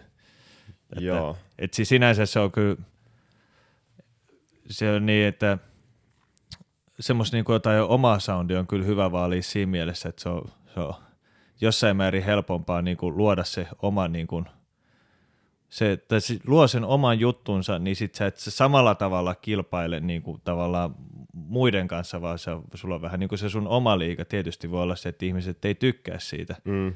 Mutta että jos tekee, jos tekee Bring Me The Horizon kopio, niin sitten sit, sit sä jäät aina niinku sille Bring Me The Horizonille kakkoseksi. Niin. Jep. Joo, hyvä, hyvä pointti. No tota, no tässä nyt on tullut vähän esille teidän, teidän musiikki ja teidän visuaalinen puoli ja, ja, ja nämä on teillekin tuottanut ihan tulostakin, vai ainakin teidän yksi semmoinen varten otettava meritti, jos niin voi sanoa, että teidän tämä Vakken Metal Battle menestys. Eikö se ollut 2018? Joo. Joo. Niin, niin te pääsitte sinne Vakkeniin vähän fiilisteleen, niin kiinnostaa tietää, että millainen reissu oli. Oliko? No, ole, varmaan oli ihan niinku huikea päästä sinne ja tälleen, mutta ehkä mikä eniten kiinnostaa tietää, että mitä te opitte siitä reissusta? Vaikka ja mitä. Se on, se on reissu, jota siterataan aina, kun mennään johonkin pitkän matkan päähän soittaa joku lyhyt keikka, niin siterataan aina, että tota, no, niin, no, mentiin viikoksi Saksaan ja soittiin 20 minuuttia. Mm. jos nyt joutuu niin. yhden illan viettää jossain Mänttä-Vilppulassa jonkun puolen tunnin keikan takia, niin se ei ole verrattuna siihen mitä. Mm. Mutta toki siinä nyt oli ehkä semmoista ihan hyvät porkkanat siinäkin hommassa, mutta siis, mut siis joo, mitä opittiin? No, niin, ainakin mä toivoisin, että me päästäisiin sinne nyt, eikä silloin. Meillä on paljon parempi bändi kuin silloin oltiin, että jotenkin niin kuin, ehkä, se on ehkä semmoinen asia, mikä vähän harmittaakin, että me oltiin aika mun mielestä sillä raakille verrattuna nykyiseen. Et nyt tässä niin sen jälkeen, ei välttämättä just siitä kyseisestä reissusta, mutta jotenkin niin sen jälkeen jotenkin me ollaan otettu semmoisia niin valtavia harppauksia, niin kuin, varsinkin live-bändinä. Joo. Niin sinällään mun mielestä vähän sääli, ettei sinne päästy nyt, vaan niin kuin silloin aikaisemmin, että mutta ehkä siitä tavallaan otettiin opiksi, että on kehitetty sitten taas. Niin, niistä. se just, että niin. tätä tällaista suuntaa ei olisi välttämättä sit löytynyt, jos te ette olisi silloin ollut siellä, vai? Niin, no vaikea sanoa, harvoin ne sitten yhdistä, yksistä asio- tai yksittäisistä asioista on niin. sitten kiinni, mutta oli se nyt ainakin totta kai semmoinen valtava niin kuin motivaation lähde, kun pääsi sinne ja muuta, niin kyllähän se niin kuin, kummasti ne asiat kiinnostaa enemmän, mistä saat tavallaan positiivista palautetta. Joo. Niin, ja kyllä se siis, ei se mennyt mitenkään niin kuin erityisen huonosti, se päinvastoin aivan mieletön meno ja yleisö oli ihan messissä ja jengi kehu penteleesti ja tuli uusia faneja ja muuta. Joo. Ja se niin kuin, tämä nyt on tämmöistä niin kuin oma, omaa semmoista, että pitää aina tehdä asiat paremmin, mutta ja näin, mutta tota noin, niin Mutta en mä tiedä, mitä siinä opittiin. Saksalaiset osaa tehdä hemmetin tehokkaita festareita. Kyllä se oli, se oli kyllä upeasti järjestetty. Joo. että- Mä en ole ikinä valtava. käynyt Vakkenissa, mutta kyllä se on aika bucket list homma ainakin itsellä käydä. Joo, suosittelen kyllä se jotenkin niinku, se, vaikka ei oikein se musakaan kiinnostaisi, niin kuin suoraan sanottu. Että ei siellä nyt ihan hirveästi ollut siinäkään vaan semmoisia bändejä, mistä olisi niinku itsekään lipun maksanut. Tosi Joo. hyviä keikkoja näin, ei, niinku, ei siinä, mutta kyllä se on vähän ehkä oma maku, aika semmoisen niinku perinteisemmän heavy ystäville ehkä suurimmaksi Mm. ne bändit. Mutta se just, että näkee, miten se toimii ja näkee, miten se leirintä olisi 75 000 ihmistä, niinku 85 prosenttia miehiä, jotka on pukeutunut mustaan. Mm. Kaikki aivan niin kuin, kännissä siellä ja mitä sairaampia leirejä siellä niin kuin, ja kaikki on viikon siellä. Ja sitten vielä, silloin oli todella niin kuin aurinkoinen ja kuuma kesä. Kaikki oli silleen, no tää on nyt vähän tämmöinen puolivillainen, kun täällä yleensä pitäisi sataa vettä ja olla sillä että uidaan täällä mudassa. Te, te, te, te ette nyt oikein saa tätä oikeat kokemusta tässä. Joo. Se, se kelpasi meille kyllä. se ihan. kelpasi meille todella hyvin, joo. Mutta tota, Mutta oli se, se oli kyllä siis just niinku, että miten se oli saatu se paketti toimimaan. Se on jotain, en mä tiedä, onko se jotain, niinku, jotain hyvin saksalaista, mutta kun, siis, kun, se on, kun se on valtava mesta ja siellä on niinku, se on se Vakkenin kylä on pieni paikka ja muuta. Ja, toi, noin niinku, logistiikka varmasti tuottaa niinku paljon vaikeuksia ja sitten se myydään aivan järkyttäviä määriä kaljaa. Mm. Niin ne rakensi sitä Vakkenia varten sinne niinku maan alle putken, missä ne niinku kuljettaa pelkästään sitä kaljaa ja sitten ne pumppaa siihen niinku myyntipisteen siihen vaan tuon hiilidioksidi. Joo. Niin, niin, niin kyllä se, en mä tiedä, siinä on jotain tämmöistä saksalaista tehokkuutta. juu. En mä tiedä, kyllä se nyt sitten on tuo samalla mieltä, että kun sitten taas toi, meillä on Ruisrock tuo Ruissalossa, ja siinä on se yksi se pieni silta, on semmoinen ihan järkyttävä pullonkaula, siinä menee kaikki ne valtavat produktiot ja ihmismassat ja muut, niin pitäisikö niinku Ruisrock ottaa tässä niinku jotain opiksi ja rakentaa joku, joku kakkossilta jostain muualta, missä voi sitten ne rekata. Ja, että, Niin. Siinä voi olla suomalainen lainsäädäntö jälleen kerran esteenä vähän. no se voi olla, että se ei ole, mutta no niin, en tiedä. Ruisrokki on tärkeä tapahtuma Turulle, niin No joo. Sehän ja on, onhan ne sitä tietysti laskenut ja sitten ne on varmaan ajattelee, että ei semmoinen kannata, mutta eikö se ole kuitenkin Suomen suurin festari? Taitaa Ei. olla. Tää kai se on. Kyllähän siellä viikonloppuun keskimäärin vissiin se melkein 100 000 ellei enemmänkin käy. Niin, kyllä se mun mielestä on Joo. joku 30 tonnia päivä. Joo. Kyllä se varmaan jotain semmoista. Mutta tosiaan se on semmoinen pieni, pieni, niinku, pieni kaksikaistainen tie ja sitten siinä on vähän niinku kävelypolku, mm. niin, niin kyllä se on semmoinen, semmoinen taistelu. Niin ehkä ne siellä Vakkenissa tajus, että se, että se niinku ajetaan niitä rekoilla sitä kaljaa ihan järkyttävät määrät, että ei vaan, niinku, tää ei vaan toimi. Niin ei siinä oikein mitään järkeä Niin. enää siinä vaiheessa. Ja tietysti putken tekeminen on pienempi homma kuin sillan, mutta No on siinäkin homma. Mutta on se jotenkin niinku se koko kulttuuri, mikä siinä tavallaan, en tiedä edustaako se koko Saksan niinku tämmöistä metalliskeneitä ja muuta, mutta jotenkin se, että niinku mekin mentiin sinne, mentiinkö me keskiviikkona, se Metal Battle alkoi vähän niin kuin silloin, ja meidän veto oli torstai-iltapäivällä, mutta keskiviikkon kello 11 aamulla aloitti niin kuin ensimmäinen Metal Battle-bändi muistaakseni Israelista, niin siis tuhansia ihmisiä Joo, tsekkaamassa sitä bändi, mistä ne ei ikinä kuullutkaan soittaa neljä biisiä joo. niin jotenkin niin en tiedä, tapahtuisiko sama, sama Suomessa, vaikea jotenkin uskoa, mutta sitten taas me ei meillä ole tuommoista vastaavaa festari, missä ollaan se viikko, tiedätkö, automaattisesti, kun vaikka ei myydä kun se koko lippu, että sä oot sieltä sit sen koko ajan tai Niin niin ollenkaan, niin voi olla, että se olisi tietysti eri tilanne siinä, mutta se oli jotenkin tosi upeat nähdä, että sinne niin kuin jengi kiinnosti ja ne meni sinne aamusta saakka katsoa ja siellä oltiin koko päivä, että meilläkin oli niin, niin kuin kermanen slotti sitten torstain jo kello 16, että siellä alkoi niin kuin se pääpäivä jo, niin kuin oli muistaakseni eka pääpäivä jo Mm. oli varmaan. käynnissä, niin siellä oli niinku, sit niinku todella paljon ihmisiä, että niinku, en mä tiedä mitä jonkun ar- joku puhuisi kahdeksasta tuhannesta, joku kuudesta tai jotain, mutta siis niinku ihan, ihan pölönä porukkaa Joo. anyway. Niin jotenkin se tavallaan semmoinen metallikulttuuri, mikä heillä on, että mennään niinku katsoa tuntemattomia bändejä ja annetaan mahdollisuus Joo. ja fiilaillaan ja niinku tosi vastaanottavaisia. Ja kukaan ei Joo, buumeile. ainakin omikin havaintoja, mitä, tai on omaa kokemusta, niin just nimenomaan Saksassa, niin toi keikkakulttuuri on nimenomaan just silleen, että mm. jengi tulee tosi paljon fiilistelee bändejä keikalle, mistä ne on ikin kuullutkaan. Niin. Ne on ihan täpinöissään siellä. Joo. Mutta en tiedä, onko meillä sitten jotain ylitarjontaa täällä vai muuta. Mutta ehkä, mä luulen, että siinä on iso osa on just se festivaalin niin kuin rakenne, että sinne mennään tosiaan maanantai ja sieltä lähdetään vasta niin kuin tyyliin seuraavan maanantai, niin onhan siinä niin kuin tavallaan semmoinen ehkä erilaiset mahdollisuudet mennä, kuin se, että sä kävelet tuosta Ruissalon siltaa pitkin niin kuin himasta mm. sinne tai hotellilta ja tutillaks pois ja muuta, niin ei meillä ole ihan semmoista vastaavaa, että annettakoon se nyt. Niin, eihän silloin kun se Metal Battle alkoi, niin eihän siellä tapahtunut oikeastaan mitään muuta. Niin sekin on Et kyllä. jos sä oot sit ollut jo kaksi päivää Aivan. siellä niinku Niin. leirinnässä, leirinnässä, niin sä oot mm. silleen, no nyt voisi tehdä jotain niin. muutakin. Mutta se on, mut siis, mut siis ottamatta nyt taas yhtään pois, niin tavallaan niinku ei siellä jengi ole silleen niinku kädet puuskassa ja niinku silleen, että nimenomaan ne niinku tulee fiilistä ja siinä on semmoinen, siinä on semmoinen tosi tää niinku yllättävän semmoinen niinku lämmin tunnelma. Mm. Että ne vähän niinku, että se on aina kivempi olla yleisö edessä, joka lähtökohtaisesti toivoo sulle hyvää. Joo. Ja se on niinku suoraan jostain tämmöisestä niinku leffasta se hetki, kun se aloitetaan se setti, kun siinä oli kaksi lavaa vierekkäin, että toisella niinku valmistaudutaan ja toisessa soittaa se mm. aina Metal Battle Bandi 20 minuutin settinsä ja toisella lavalla sitten laitetaan mm. pystyyn ja tehdään semmoinen hiljainen soundcheck siinä. Niin sitten kun se niinku setti alkaa ja juontaja tulee sinne, sitten verhot aukeaa ja sitten se on ihan valtava yleisömeri. Joo. Niin kun siinä, siinä on jotain semmoista niinku, että niinku, se olisi leffassa tosi juustoinen hetki, että ei toi noin oikeassa elämässä mene. Niinku, Sitten se meni. Mutta, mutta vaikka on kuin elokuvasta. Jep. joo. joo, ja saksalaiset tehokkuudet vielä sekin, että siellä oli niinku yksi rikkinäinen piuha, niin sieltä tuli joku kuusi äijää juoksi kuuden sinne. Ei niinku mitään Joo. pelkoa, että jos joku hajoaa, niin sieltä kannettiin niinku vaikka kuusi rumpusetti minuutissa sinne paikalle. Se oli kyllä upeasti järjestetty ja äär- äärimmäisen mukavaa porukkaa se henkilökunta, vaikka ne niinku on tietysti työn touhussa siellä ja muuta ja mm. hoitaa työnsä hyvin, mutta ei ollut missään niinku semmoinen, että nyt tulee joku tämmöinen nobody-bändi jostain ja katsotaan mm. vähän enää vartta pitkin, että päinvastoin, että mm. hyvin lämmin vastaanotto joka osa-alueella. Joo. Hmm.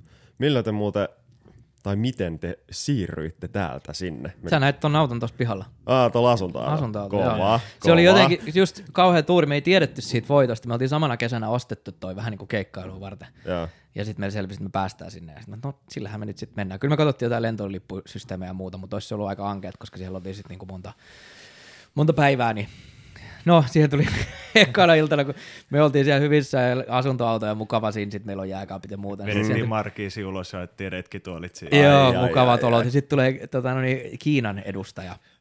Ne tuli, niitä oli ihan sikana. Niin me, meillä selvisi myöhemmin, että me oltaisiin voitu ottaa sen kanssa niinku crewta mukaan, mutta me mentiin neljästään sinne. Niin kiinalaisten porukka, että siinä bändissä oli viisi tai kuusi, mutta niitä oli ainakin 20. Et en mä tiedä, mitä ne kaikki oli siinä, mutta kuitenkin niin ne tuli sieltä telttojen kanssa, ne oli varmaan lentänyt Kiinasta, Joo. niillä oli soittimet siinä, ja sitten oli vähän semmoinen kylmä ilta ja kosteet, ja muuta, ne rupeaa virittää teltta, ja me ollaan siinä niinku tyytyväisiä, että meidän markissa istutaan jääkaapista otettu jotain marjakeittoa. Ja Mut, mutta miten kävi, niin Kiina voitti sen. Meillä oli liian mukavat oltavat ne niin kuin vaikeuksien kautta voittoa.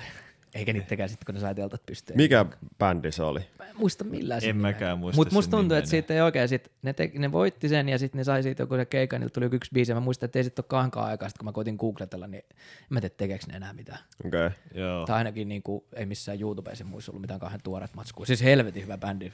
Nehän niin kuin sai yleisön laulaa siellä messissä. Niillä oli tosi tarttuvaa semmoista niin Okei. okay. heavy ja muuta. Et kun, muistan, kun ne soitti vähän ennen mun mielestä meitä ja kuunneltiin, että nyt niin kuin yleisö laulaa messissä. Joo. Niin kuin, että on varmaan aika korkeat. Kyllä ne niin kuin helvetin hyviä. Joo. Mutta mä luulen, että niilläkin oli varmaan kyllä kokemusta noin iso yleisö edes soittamisesta. Muist, jo- jonkun kanssa siitä puhuttiin, että tota, no niin, ketkä on niin Kiinassa keikkailu, niin siellä niin porukkaa on helvetisti enemmän. Mm. Sitten kun sulla on vähänkin isompi keikka, niin siellä on sitten ihan helvetisti enemmän porukkaa kuin mitä täällä on niin kuin parhaimmillaan. Joo. Hmm. Mutta joo, Oli kyllä, mutta se, se oli, mäkin muistan, että oli kyllä, ne oli, ne oli kyllä tosi hyviä, mutta en mä oikein tiedä, että mihin niitä, eihän ne, mihin ne voittajat sitten katso, että eihän sekään ole tietysti. Battle Se- se, se- menee vielä lujaa. No joo, voittiko ne se? Joo. Ai ne voitti vaikka Melbourne. Eikö ne ole, taida olla ainut suomalainen voittaja? Voi olla, Kyllä mä sanoisin näin. voi olla, mutta, mutta useinhan noistakaan voittajista ei sit mitään ihmeisempää tule, että siinähän on, siinä ne voittajallehan tarjotaan sitä tai Nuclear Blastil diiliä suoraan. Oliko se sellainen? Mun mielestä siinä oli, että, että mutta sitten taas niinku joku, joku väitti, että se diili on niin huono, että ei sitten kukaan bändistä oikein tee, tee sitä, sitä diiliä Nuken kanssa. Mutta no, ei voitettu, niin me ei, tää, nämä on ihan vaan kuulopuheita. Niin, ei pääs kirjoittelemaan soppareet. No mut mikä tahansa bändi, kun lähtee tota, hieroa sitä ensimmäistä levydiiliä, niin mm. ei siinä ehkä kannata odottaakaan mitään superhyvää diiliä heti Ei, ei tietysti, mutta, mutta onhan sitten taas jos antaa jonkun neljä levyä ja sä annat kaiken pois. Niin Joo, sit, ei, sit se on kyllä se että- joku järkisi kuitenkin pitää Niin. olla tietysti. Niin onhan näitä tarinoja, kun on jääty jumiin sit. Mä luulen, että se on nykypäivää tosi paljon harva, harvinaisempaa. että Sopparit on lyhyempiä ja sitten taas niinku semmoiset kusettajat on kar, karjuutunut niinku alalta pois kokonaan. Että se on ehkä, voisin kuvitella, että se on semmoista menneen maailman juttu, mm. että ollaan jotenkin jumis jossain soppareiset. Ei se niinku nykyään hyödytä ketään niinku varsinkaan. Sitten kun niinku sana leviää tosi nopeasti, että semmoinen huono PR, niin ei semmoista kukaan niinku halua. Että. Mm. Ja sit se on varmaan myös, että kun nykyään voi tehdä niin paljon enemmän itse, hmm. kun se on Joo. esim. Niinku vaikka 20 vuotta sitten, et, tai sitten saati sitten niinku 40 vuotta sitten, niin tavallaan sulla oli pakko olla levyyhtiö, että sä sait niinku tehty, edettyä sun uralla oikeastaan millään tavalla. Mm. Niin, niin, niin se on niinku, silloin varmaan ihmiset myös niinku epätoivoisemmin tarttu kaiken maailman niinku Mm. paskadiileihin, koska se oli pakko Mm. ja sit, sitten, tuli, sitten tuli kusetetuksen muuta. Niin nykyään sitten on paljon enemmän, paljon enemmän vaihtoehtoja, että ei tarvis, ei, niin, no kuten sanoin, voi tehdä niin paljon itse, että ei ole mitään niin kuin, se voi niin kuin helposti niin kuin punnita itse, että tuoko tämä diili nyt oikeasti niin paljon hyötyä tälle porukalle, ja on tapauksia tietysti, että se ei tuo. Joo, varmaan ainakin, jos miettii noin niin kuin, noin niin kuin, jos miettii vaikka jotain kustannuspuolta, vaikka levylle, mm-hmm. niin, niin, niin, niin, niin, niin, siinähän levyyhtiöt on toki aina mukana, mutta tuntuu, että just toi, kun niin paljon pystyy nykyään itse tehdä, niin, niin, mutta se, mitä itse yleensä bändit ei ehkä niin kuin suoraan rahalla saa ostettua, mitä sitten taas levyyhtiöt tarjoaa ne kontaktit. Mm. Et se on ehkä se jopa omasta mielestä se suurin syy, miksi tänä päivänä kannattaa olla se joku levydiili. Ei ehkä se, että miten ne kustantaa sun levyjä näin. Kyllähän ne nyt kuuluu siihen juttuun, mutta siinä on ehkä suurimpana se, että mitkä ne niiden yhteydet on ja mitä ne voi niin kuin tehdä muuta sen bändin eteen kuin se kustannuspuoli. Kyllä se varmasti on niin. Ei, ei sillä, että, että, että kunnon studio meneminen kunnon tuottajan kanssa, niin, niin kallis touhu, kallista touhua, että, että on se kiva, että joku, joku muu sen maksaa, mutta on se on varmasti just näin, että, että, että, että sitten että kun tulee levyyhtiö, niin sitten helposti voi, tulee keikkamyyjiä ja, ja tavallaan sitten se on semmoinen niin kuin, mikä semmoinen seal of approval sitten mm. taas niin kuin kaikille mm. muille alan toimijoille, että, että ne on tuolla levyyhtiöllä, niin ne ei, vaikka sä et olisi koskaan kuullut bändistä, niin sä tiedät jo, että no, ne ei voi olla aivan paskoja. Niin joku laadun taisi siinä sitten. Jep. Mm. Joo, toi on kyllä toi on hyvä pointti. Mutta mä jotenkin, tämä on tämmöinen oma mutu ja käsitys aiheesta, mutta mulla on ainakin semmoiset niin jo jalansijaa saaneet bändit, niin että se on nykyään menossa enemmän siihen suuntaan, että bändit rahoittaa itse sen levy ja sitten mennään niin valmiin masterin kanssa, että tehdään joku lyhyempi kestänyt vaikka kymmenen vuoden niin jakelusopimus ja muuta, että Mm. että sitten tavallaan kun on jo ja- jalansija ja monesti just semmoiset bändit, kun pystyy sitä äänityspuolta tekemään itse, omistetaan ehkä studioita tai muuta, tai on sitä fyrkkaa laittaa siihen levyyn, niin sitten mennään jo tavallaan sen valmiin master, masterin kanssa niin levyyhtiö, että haluatko sitä julkaista tämän. Mm. Ja sitten tehdään niin lyhyemmät sopparit, sopparit, mikä ei sitten välttämättä tarkoita just sitä, että se masteri on loppuelämän niin sillä levyyhtiön hallussa, vaan se on joku X ajan jakso. Niin, niin. Mutta nuorille bändille se tietysti, kun ei ole sitä alkupääomaa, niin se voi monesti olla sitä, että levyyhtiö otetaan siihen ja sitten saadaan huonommat royalty-prosentit tietenkin, koska levyyhtiö sijoittaa siihen rahaa, rahaa Mm. mutta sitten se monesti myös tarkoittaa sitä, että se masteri on loppuelämän sitten jossain muualla kuin sulla itsellään artistina. Niin, Se on vähän semmoinen trade-off. Mm, niin. kyllä. Molemmissa on hyvät puolensa, että se toki siinä voi saada niinku hypätä sitä rappukäytävää niin sanotusti monta askelmaa kerralla ylöspäin, jos joku muu sijoittaa siihen myös aikaa ja rahaa kuin sä itse, mutta sitten sä luovut sitten taas tietysti jostain asiasta sun tulevaisuudesta todennäköisesti. Mm. Mutta varmasti se sopimusten kenttä on just niin kuin laajentunut. Tehdään Mm. mo- ehkä lyhyempiä mutta niin kuin, ja monimuotoisempia Mm. sopimuksia. Ja kaikki, kaikki on sovittavissa. Joo. Joo, kyllähän se, kun maailma muuttuu hyvin nopea, mm. nopeata tahtia, niin se on vähän hölmöä ainakin itse ajattelen, että sit jotkut tuollaiset sopimuspaperit niin pysyy sit vuodesta toiseen aina ihan samanlaisina. Niin. Nämä nyt on tehty aina tälleen, Juu. niin nämä nyt tehdään nykyäänkin tälleen. Jep. Ja varmaan, var... pohja, mitä ei muuteta. niin, ja varmaan sitten yleensä ne yritykset, jotka niinku ei, ei muutu maailman mukana, niin ne sitten katoaa. Jossain vaiheessa kyllä lopun viimein aivan varmasti. Et, että is, isoimmatkin firmat sitten kaatuu loppujen lopuksi, kun ei, ei pysynyt messissä. Niin. Hmm, no tuli muuten tuosta Vakken hommasta mieleen, se oli 2018. Oliko se tätä ennen vai jälkeen, kun te julkaisitte sen teidän Katy Perry coveri? Se oli jälkeen, samana vuonna. Joo, mä muistelin, että se oli sama vuosi, mutta joo. Joo. Se oli siihen, heti Vakkenin perään julkaistiin se Below tosiaan, se tuli Universalilta tai Spine Farmilta silloin ja pari kuukautta myöhemmin sitten se joo. Katy Perry cover. Kun siis se coverihan on tota, tota, tota, Ihan paska. Se, kun, siis sehän, on- sehän, on, sehän on teidän niinku biiseistä menestynyt ihan helvetin hyvin. Joo, ja Joo, se on ihan- jotenkin ihan- se on oikeasti helvetin hyvä, mä diggaan siitä.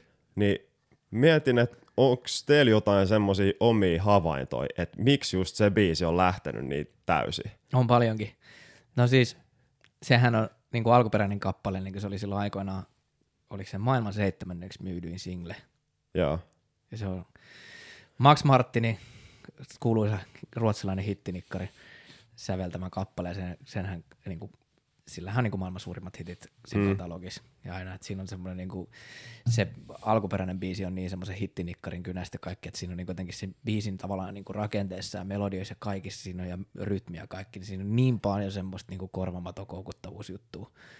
Että tavallaan niin kuin, että siitä kun lähtee tekemään coveria, jossa sitä ihan ryssi, niin siinä on jo aika hyvä semmoinen pohja. Mm. Ja siis niin, sitten se tehtiin niinku, tehtiin pieteetillä hyvin, me tehtiin siitä niinku seitsemän, kahdeksan eri sovitusversioa. Niinku, ei ihan koko biisi, mutta erinäiset osista, mm. mikä komppi tähän tulee ja mitä muuta ja tähän. Ja laului niinku treenattiin tosi paljon niinku Turussa studiossa, koska sitten tuli just toi Hansseni tuolta Tanskasta, tuli siihen niinku laulutuottajaksi ja miksaajaksi. Mm. Mä tiesin, että mä menen sinne niin kuin äänittää lauluja, niin niitä treenattiin tosi paljon etukäteen ja kokeiltiin kaikki eri juttuja, ja sitten mentiin sinne vielä niin tommosen, niin kuin varsinkin niin kuin se Jacobin niin kuin tavallaan semmoinen vokaalituotanto-osaaminen on ihan niin kuin aivan käsittämättömän niin kuin kovaluokkasta ja tietää, mitä pitää tehdä ja tiedätkö, niin kuin ne kaikki layerit, mitä sinne tehdään ja harmoniat ja systeemit ja sitten tavallaan se, että, että miten se siellä niin kuin äänityksessä äänitystunnelma niin kuin jotenkin äärimmäisen rento ja silti siinä tuli koko ajan jotenkin tosi hyvää matskua ja saatiin etukäteen et, niin kuin etuajassa valmiiksi ja muuta. Niin. Mm. Et siinä tehtiin tosi moni asia tosi hyvin ja sitten siinä on semmoisen niin valtavan hitin niin kuin se tavallaan se sävellispohja. Niin mä luulen, että siinä on niin, kuin niin monta asiaa semmoista, että mitkä tavallaan palvelee sitä. Ja se on niin kuin aivan käsittämätöntä, että katsoo sitä Spotify niin kuin Discover Weekly-algoritmia, kun Ville varsinkin sitä aina mä no niin, nyt se Dark Horse, nyt, nyt se alkaa hiipua. Sitten mä laitan taas seuraavan maanantaisin, että hirveä piikki sinne maanantaisin jotenkin. Se ihan al- Spotify-algoritmi kyllä rakastaa sitä Joo. biisiä. Ja se on, se on niinku, mä oon itse hyvin dataorientoitunut ja tuijotan kaiken näköisiä lukuja, niin mä oon koittanut sitäkin kautta keksiä siihen, että mikä siinä on, että siis joo, jengi kuuntelee sitä tosi monta kertaa, siinä on isot tallennusprosentit, kaikki tämmöiset, mitä tuolla on niinku kaiken maailman vaikuttajat sanoo, että nämä on ne asiat, mitkä ratkaisee sen algoritmin toimivuuteen, mutta meillä on muitakin biisejä, missä on ihan vastaavat luvut, Mm. ei yhtä läheskään samalla tavalla, että sitten siinä tulee semmoisia asioita, mitä mä en näe sieltä niinku, tavallaan tilastoista, että että tota, no niin, käsittääkseni sekin vaikuttaa, että kuin nopeasti niin kuin jengi kun kuulee sen eka kertaa, niin skippaa sen biisin. Sitä Joo. ei niin kuin näe mistään, että kuin nopeasti se tapahtuu. Mm. Mutta tossakin on se just, koska se on niin tunnetun biisin tavallaan se juttu, mikä siitä lähtee, niin sitten tavallaan siinä on niin, tai tämä on mun teoria, että kun siinä on niin jotain semmoista tuttua, niin sit sitä jää kuuntelemaan, vaikka ei heti tajukkaan, mistä on kyse. Eli Mm. samasta syystä, miksi niinku kaupallisia radioasemilla soitetaan vuodesta toiseen samoja hittejä, koska se on tutkittu, että ihmiset jää kuuntelemaan sitä, koska se on tuttua Niin just. niin tuommoisessa ko- coverissa sit taas palvelee se niin sen takia, että sitä ei ole lähtenyt tekemään myöskään liian erilaiseksi. Mm. Ja just se, kaik- mä ajattelin, että kaikki pohjautuu siihen, että se on niin valtava hitti, ja se tavallaan minkälainen hitti se on, että siinä on niin monta semmoista koukuttavaa juttua, Joo. mitkä jää sul päähän. Niin kuin, mulla jäi itsellä niin silloin haakuun, kun me mietittiin coveria, mulla oli se niin kuin dun, dun, dun, dun, dun, dun, siis pe- pelkkä se niin kuin bassorytmi. Mm. Mä ajattelin, että sekin on niin yksinkertaisuudessaan niin nerokas juttu, ja sitten siihen päällä semmoiset niin kuin ma- maailmanluokan melodiat, niin tekisi mieltä sanoa, että en ole yllättynyt, että se on menestynyt, mutta sitten se on vähän ylimielistä sanoa niin omasta, omasta versiosta silleen, mutta siis Ne. tavallaan niin kuin, mä ainakin löydän itse sille niin kuin, tosi monta selittävää tekijää. Joo. Mutta siis jos se olisi tehty niinku huonosti, että kyllä siinä oli se, että me tehtiin sitä tosi pieteetillistä kaikkia niitä, kun kokeiltiin niitä juttuja ja mentiin Joo. tiiäks, niinku kovaluokan ammattilaisen kanssa niinku hiomaan tosi pieniä juttuja ja näin, niin mä ajattelin, että kyllä se niinku oli siinä ratkaisevassa roolissa myöskin. Niin siis kyllä se just varmasti, että, että, että kun ennen kuin mä liityin bändiin edes, niin noilla oli niinku se coverin niinku se eka versio. Mm. Niin si, jos me oltais se vaan äänitetty jossain studiossa Turussa, niin, niin sit, sit, ei, ole, sit, sit ei olisi tullut niin hyvä. Mm. Mutta just, että kun sit sitä niinku, sit kun se otettiin siihen suurennuslasi alle ja sit sitä niinku väännettiin ja käännettiin, niin kyllä sit tuli ja sitten, sitten niinku niin hyvä miksaus, niin, niin siitä tavallaan sit, niinku, siitä puristettiin se irti, mitä me nyt niin kuin, mitä me osattiin sitä puristaa ja sitten olisi myös, myös vähän muitakin auttamassa, mutta Mm. Ja sitten mä väitän myös, että sitten se, tietysti se, että se onnistui silleen, niin, niin, niin, niin sit sitä on helpompi levittää, mutta sitten niinku, sit sitä myös niinku, niinku netissä promottiin niinku, tosi niinku aggressiivisesti ja tyrkytettiin ja sitten sit sitä ihmiset niinku tallensi omille soittolistoillensa mm. ja muuta, että ei ne, ole- ne on niinku, ei ne ole niinku kaikki striimit tummistaa Spotify-algoritmeissa, vaan niinku tulee suuri osa tulee ihmisten omilta soittolistoilta. Mm. Mutta vetäisin kaiken tämän edellisen mainitun pois tästä tänään ja sanoisin, että se on pelkästään sit musiikkivideosta. Se on niin hyvä. Joo, tosta nyt piti mainita. Tämä oli, tää oli sarkastinen kommentti. Aa, aa, mistä sen tiedät? Voi sanoa, kun sä oot dataorientoitunut, niin Spotifyssa Aa, niin totta. 2, jotain miljoonaa striimannut, YouTubessa katsottu 20 000 kertaa. Se, se, se, se, se, se olisi mielenkiintoinen argumentti, että, että se on se, koska se busavideo on levinnyt niin helvetin. Mutta toi on kyllä, jos jollekin kuulijoille tämä coveri ei ole tuttu, niin siis toi Katy Perry Dark Horse, niin, niin, niin, niin käykää tsekkaa se musavideo tubesta. Se on, tämähän on vissiin vähän niin kuin parodia siitä Orkiksesta. Joo, ja siis neljästä eri Katy Perry music, music-videosta, Aa, musiikkivideosta. aivan, Joo. joo. joo, se oli se, että niin kuin ajatus tehdään. Kukaan ei ole tehnyt. Voiko Masa tai Ville kaataa mulle vähän vettä ton? Että tota, kukaan ei ole niinku tehnyt coveria musiikkivideosta. Tavallaan, että coveroi senkin vielä, niin sitten mä ajattelin, että Joo. tehdään se tästä nyt samalla. Ja... On niitä tehnyt, Yes, mutta kiitos. aina kaikki hyvät ideat on niinku originaali tietysti ensin. mutta tota, no niin, joo, se oli ihan hauska prokkis, mutta No, mietin, joo, tuli vaan mieleen yleensäkin tommonen coverin tekeminen, että mitä, onko teillä jotain semmoista, semmosia mietteitä et, tai ajatuksia, että lähtee jotain coveriduunaa, mistä mm. ikinä biisistä, oli se sitten iso megahitti tai mikä tahansa, niin mitä siinä kannattaa pitää mielessä, kun sellaista lähtee duunaa? Öö, pitäisikö paljastaa tähän, että me ollaan just tehty yksi toinen, mutta sitä ei tuu, kukaan ihminen maailmassa ei tule arvaamaan mikä biisi on, mutta siihen ei onneksi kauhean kauan tarvi odottaa. Okay. mut, mut, se on joo. salaisuus. No mä saan sanoa, mä kommentoin vielä tuohon Dark Horse, että kun Mat- Matti sanoi, että, että, että hän ei yllätä, että se lähti niin hyvin, niin mun pitää kyllä sanoa, että, että mä olin kyllä itse henkilökohtaisesti yllättynyt. No olin mäkin oikeasti Et- et- et, yllättynyt, kai, mutta tälle jälkiviisana. No jälkiviisaa. No jälkiviisaa tietysti on vaikea yllättyä. Mutta, niin, niin, mutta kyllä mä olin silleen niin kuin henkisesti varattu, että no se saa Spotifys varmaan se, että kyllä se on coveri, niin se kyllä varmaan striimaa parha- parhaiten, mutta en mä tiedä, ehkä se jää siihen johonkin 10-20 000.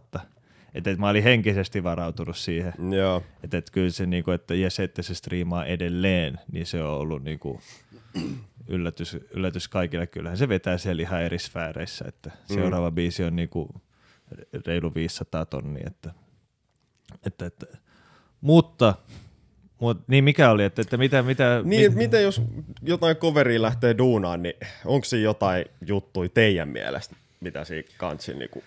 No jos mä mietin, just kun mä sanoin siitä a- a- alkupuolella, tuossa sanoin siitä niin kuin meidän prosessista tavallaan, kun siinä on niin monta sataa niin kuin semmoista pientä päätöstä, Mm, että jos se niin kuin tavallaan niin kuin meidän sapluunankin läpi biisit vetää, niin ei siinä sitten enää niin olla kauhean lähellä sitä originaalia, jos se nyt jotenkin on ihan tosi lähellä se musatyyli meitä, että, että kun meillä on niin kuin, niin kuin, tai se meidän tapa on kuitenkin tehdä, että siinä niin kuin kaiken maailman pikkukulmia niin kuin hiotaan ja Joo. kokeillaan eri juttuja, niin sitten mä ajattelin, että se nyt on niin kuin jotenkin sillä lailla, jos semmoisen lähestymistavan saa niin kuin siihen coveriin, että aloittaa sen ikään kuin, niin kuin vaikka jonkun akkarisointuja tai pianosointuja ja soittaa sinne melodiat ja sitten rupeaa vasta, että okei, tämä on nyt meidän biisi ja sitten rupeaa soittaa niin kuin se olisi oma biisi, että mitä me tehtäisiin tähän, niin kuin, että tämä olisi meidän biisi, että tällaiset kitarat yleensä soitellaan ja näin, niin, Mm. niin sitten siitä ainakin tulee niin kuin oman näköisensä. Että. Joo, toi oli hyvä, kun mainitsit toi oman näköisensä, mm. koska no mä en ole itse juuri mitään kovereita hirveästi tehnyt, mutta ainakin itse jotenkin näkee silleen, että mm, jos nyt silleen tälleen vähän isolla telalla alkaa maalaa, niin, niin siinä olisi ehkä tavoite olisi se, että se kunnioittaa sitä alkuperäistä mm. biisiä, mutta sitten se kuitenkin soundaa siltä bändiltä itseltään, kuka sitä coveroi. Mm. Et tota, kyllähän nyt kaikki on kuullut jotain covereita ja sit ensimmäinen kommentti on, että "No, vittu, ne raiskas sen biisin. Mm. Et mm. Se, on niinku, se on vaan se sama biisi, mutta se on vaan tehty huonosti. Niin. Mm. Et, et siinä joku, joku semmoinen, että siinä oikeasti kunnioitetaan sitä alkuperäistä ja sitten siinä on se bändin soundi. Mm. Mun mielestä noin kaksi kun pitää mielessä, niin saa ehkä jo hyvän mm. coverin tehtyä.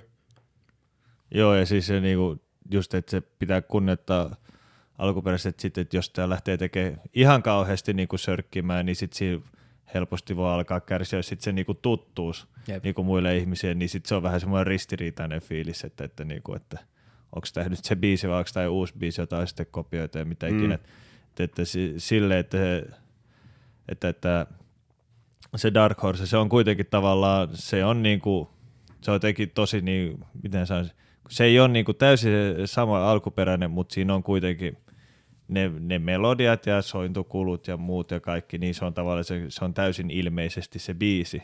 Mm. Mutta niin, se on, no se, se, se kiteytyi tosi hyvin. Ja sitten sen jälkeen niin sit sen tekee niin, niin hyvin kuin osaa. Tuommoinen coverihan voi just olla niin, niin hyvä tapa niin kuin myös esitellä se bändin soundi, että, että, että, että ketä, mm. minkälainen ne bändi me ollaan, kun on se tuttu pohja, johon sitten lisää niin kuin ne omat juttuunsa, niin sitten tajuu, että okei, että tämä on niin kuin se näiden juttu. Mm. Että se, on niin kuin, se voi olla he- helppo just niin kuin jengin sulatella semmoinen, Se on, coveri. se on joku, itse ainakin kuullut tosi paljon semmoisia covereita, että et se, se bändi vaan soittaa sen biisin. Niin mä, Ja mulla sit se tulee on niinku mieleen- siinä. Niin, mulla tulee mieleen muutamat nimeltä mainitsemattomat tämmöiset YouTube-kanavat, jotka tekee niinku pitkälti näitä. Ja sitten ne on niinku silleen pakko saada jostain hittibiisistä mahdollisimman nopea se mm. coveri ulos. Ja sitten ne on vaan silleen, että sit silloin se sointukierta ja soitetaan sinne suorat heavy junttagitarat. Niin, että ja siellä on vaan ne niinku- särökitarat. Ja vähän raspilaulua Niin, niin, siihen päälle, niin sit Joo. se on siinä. Niin se, se, jotenkin se on niinku mun mielestä niin niinku halpa tapa. Ja me ymmärrän, että jengi dikkaa niistä, eikä siinä, niinku, siinä ei ole mitään väärää, että joku tekee niitä, en mä halua ketään niinku sillä lailla syyttää mistään semmoista, mutta jos mä ajattelen, että meidänkin pitäisi tehdä nyt coveri jostain tuoreesta hittibiisistä, niin jotenkin, niinku, että sen tekisi noin, niin sitten olisi jotenkin sillä, että hävettäisi vaan ja voisi jättää tekemättä. tai niinku, että se olisi niinku, se on, siinä mennään todella siitä, missä on niinku aito kun kaikkein siinä- matalin. Siinä ensimmäisen, ainakin itselle semmoisessa herää niinku kysymys, että mikä tämän coverin funktio Niin, but why? Niin.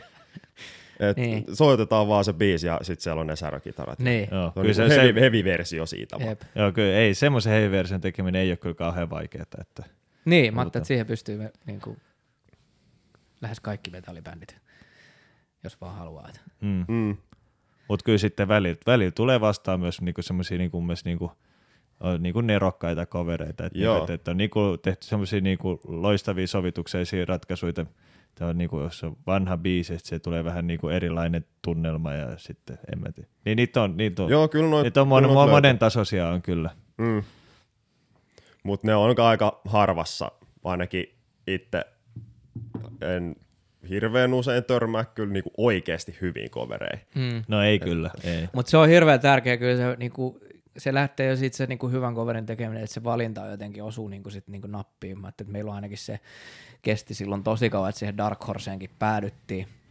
Että se ei ollut mitenkään obvious, vaan niitä Oliko teillä jotain muita ehdokkaita? No siis top 2 oli Dark Horse ja Adam Lambertin tota If I Had You okay. kappale. Sit, sit, sitäkin soiteltiin jo silloin Reeniksen. Silloin oltiin vielä trio, Ville ei ollut silloin vielä ihan tota, no, niin, astunut kuvioihin, niin soitettiin sitä reenikseen. Sekin oli ihan hyvä, mutta kyllä mä ajattelin, että niinku sit ihan niinku päädyttiin oikeaan kappaleeseen, mutta mehän niinku, mainitsin tuosta nyt sen salaisuuskoverin, mikä me ollaan siis äänitetty jo, niin sitä ennen mietittiin coveria ja palloteltiin varmaan kymmentä eri biisiä eri ja me ei päästy millään yhteisymmärrykseen, että tämä tuli nyt sitten vähän ulkopuoliselta, tää, niinku, mikä nyt mitä ei, ei, ei ole lupa paljastaa, niin, tota, no, niin tuli eikä siihen ikinä itse päädytty. Mm, Mutta okei. hauska, hauska, haastava projekti niin tehdä myös semmosesta.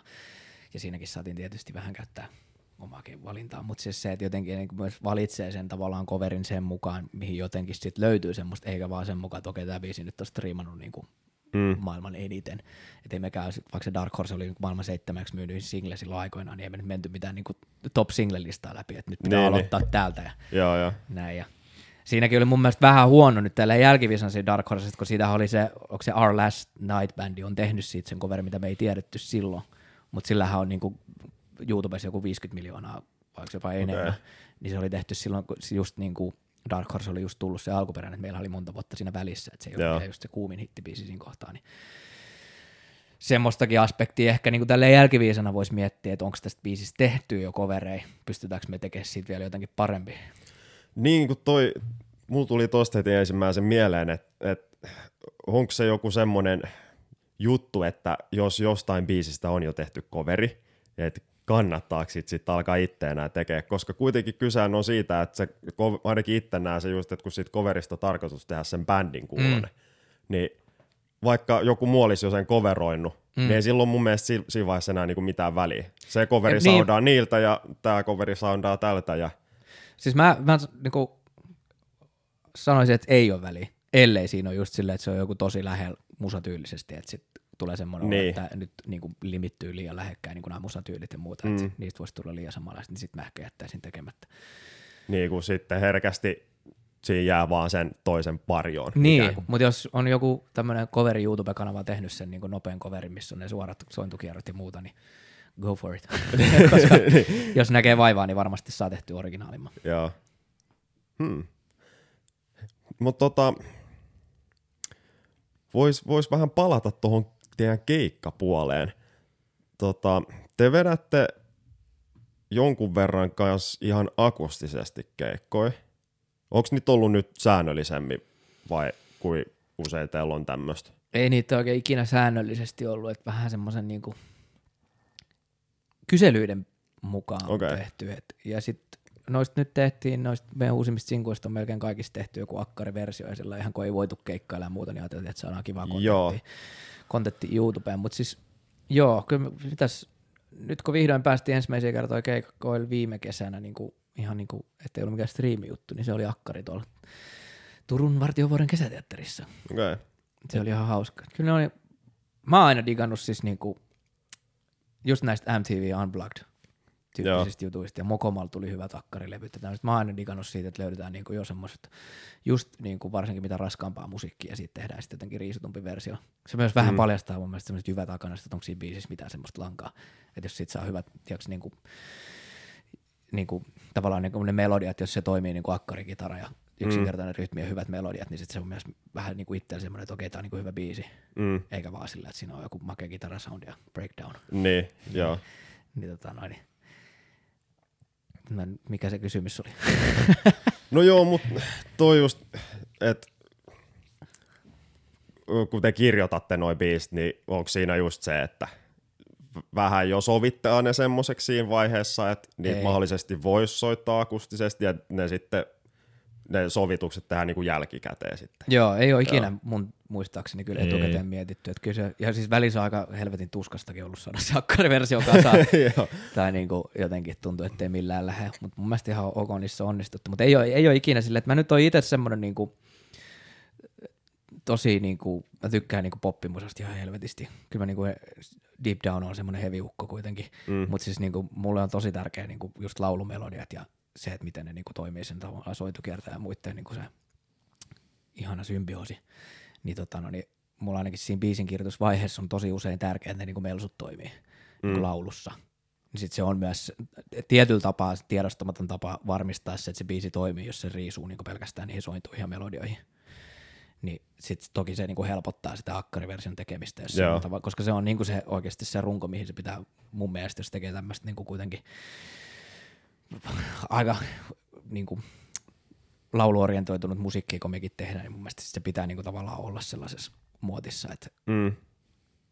ainakin niin tällä hetkellä, mitä näitä biisejä on tehty, että sit se on, jos me jossain vaiheessa ruvetaan tekemään niin 10 minuuttisia proge niin sit se, ei, se ei tarvitse olla niin itsestäänselvyys. Niin. Nyt Tälleen nyt kun mennään tämmöisellä, niin kuin, että on niin kertsareja ja muuta, niin sit se, vaikka se olisi niin huutolaulu ja muuta, mutta siinä pitää olla joku semmoinen, niin kuin, että, Mm.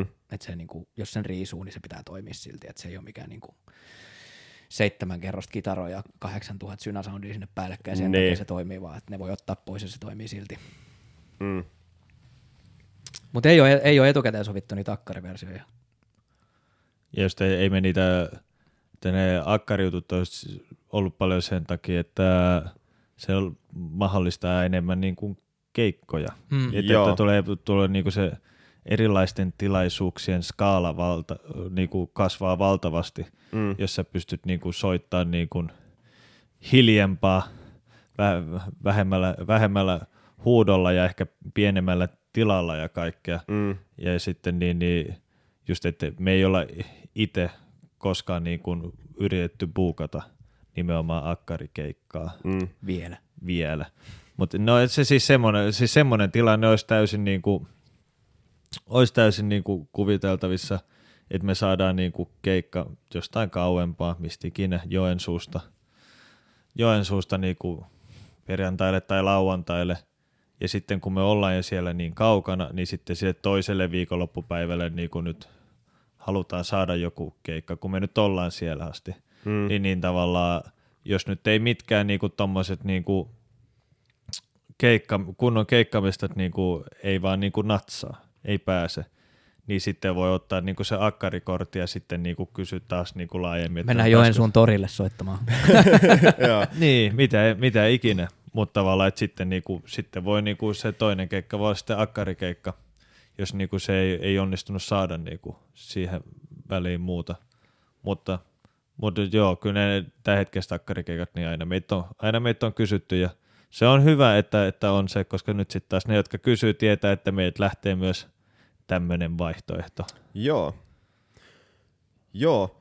Tota, mä, mä oon vaan miettinyt, mulla ei itselläni ole oikea kokemus tommosesta akkarikeikka-hommasta, niin, niin jos vertailee vaikka teidän niin NS-normikeikkaa Mm. ja sitten tällaista akkarikeikkaa, niin okei, onhan niissä nyt ihan selkeä ero, kyllähän nyt jokainen sen tajuu, mutta onko teillä teidän mielestä siinä jotain semmoista enemmän niin kuin hengellistä eroa, että miten te esimerkiksi valmistaudutte, oli se sitten akkarikeikka tai normikeikka, et No mulla- vai onko, se, onko siinä samanlainen valmistautuminen? No niin ei, kuin mulla ei ainakaan ole samanlaista valmista. Mu- ö, Niinku, kyllä mä koitan niinku, noita normikeikkoja varten niinku, hyppiä ja venytellä ja vähän tiiäks, kaikkea semmoista tehdä, kun siinä tulee sitten rehattua ja muuta, niinku, mm. niskakin heiluu enemmän. Et ei, ei mun niinku, akkarijuttuihin tarvi samalla tavalla, samalla tavalla sit koko kroppaa avata. Toki se on niinku, laulu, laulu äänenkäytöllisesti hyvä, että on kroppa lämmin, että semmoiset Vaatiiko se jotain vähän erilaista semmoista niin mielentilaa?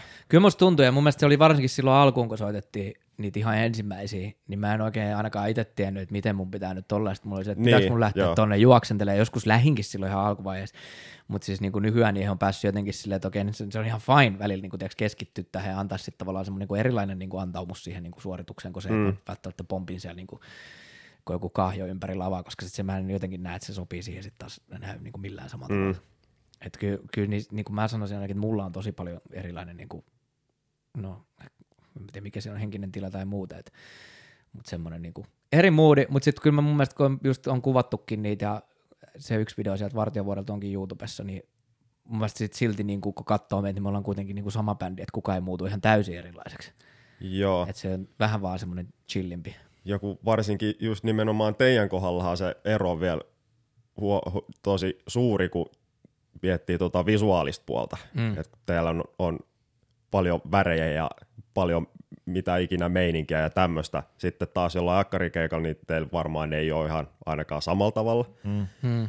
Niin, niin, niin että kun siitä otetaan ikään kuin se visuaalinen osa pois, mm. niin siinä enemmän sitten sillä pelkällä musalla kerrotaan sitä tarinaa ja välitetään sitä fiilistä. Jep. Jok- Se on ihan erilainen haaste kyllä sit. Niin, Niin kyllä se on monella tavalla, ne akkarikeikat on, niin kuin, on vaikeampia. Ehkä suurin syy on se, että niitä harjoitellaan vähemmän, että, että, että se on paremmin takaraivossa noin niin kuin toi, se sähköinen setti, mutta kyllä sitten myös sitten niin kuin esim. bassollakin, bassolla, niin, niin kun me nyt soitetaan semmoista koneheviä, mitä soitetaankin, niin tavallaan ei ole mahdollisuutta niin kuin, tai järkeä tehdä kauhean niin kuin, monimutkaisia bassokuvioita, mm, koska tavallaan siellä on niin kuin, tilaa on aika hyvin käytetty, että, että, että, että se on silleen niin kuin, helposti aika yksinkertaista se, se, se basson soitto, mutta sitten taas niin kuin, niissä akkarijutuissa on, on se kaikki maailman tila, mm, niin kuin bassollekin tehdä niin kuin juttuja. Ja sitten, sitten jos on jotain taustalauluja, jos olisi jotain, niin kuin, että aiemmin, on- aiemmin keikalla on niin kuin jonkun jutun voinut huutaa, niin nyt se pitäisi laulaa nuottiin, ja sitten sulla on joku semmoinen niin kuin, joku kuvio, mikä ei ole samalla tavalla iskostunut niin kuin selkärankaa ja muuta, niin, niin kyllä niin kuin ainakin mulle henkilökohtaisesti niin tälleen soittolaulusuorituksena niin ne akkarikeikat on vaikeampia. mm, joo, Mutta se, on, mut se on toisaalta se on, mut on ne myös on ne silleen hyvää treeniä, kyllä se on niinku, kyllä siellä aina kehittyy soittajana, kun pitää, pitäisi aina niinku tehdä niinku monipuolisesti juttuja. Voisi taas soittaa Joo. Kovaa ja hiljaa ja soittaa, soittaa kuvioa ja ei se niinku, ei sekään niinku ole silleen niinku maailman helpo juttu soittaa yksinkertaista juttua niinku tosi hyvin, että, että, että sitä voi olla niinku mone, monella tavalla hyvä ja monenlaista juttua niinku on hyvä treenata. mm. joo, kyllä se on, ainakin just itsekin näen, että se on hyvä, että on noin kaikki osapuolet hallussa. Miettii vaikka jotain mitä tahansa keikkaa, niin jos se menee 45 minuuttia vaan vittu täysiä koko ajan, mm. Mm. niin se alkaa olla se eka vartin jälkeen jo aika uuvuttavaa. Jep. Jos kaikki tulee lujaa, niin mikä ei tule enää sitä lujaa.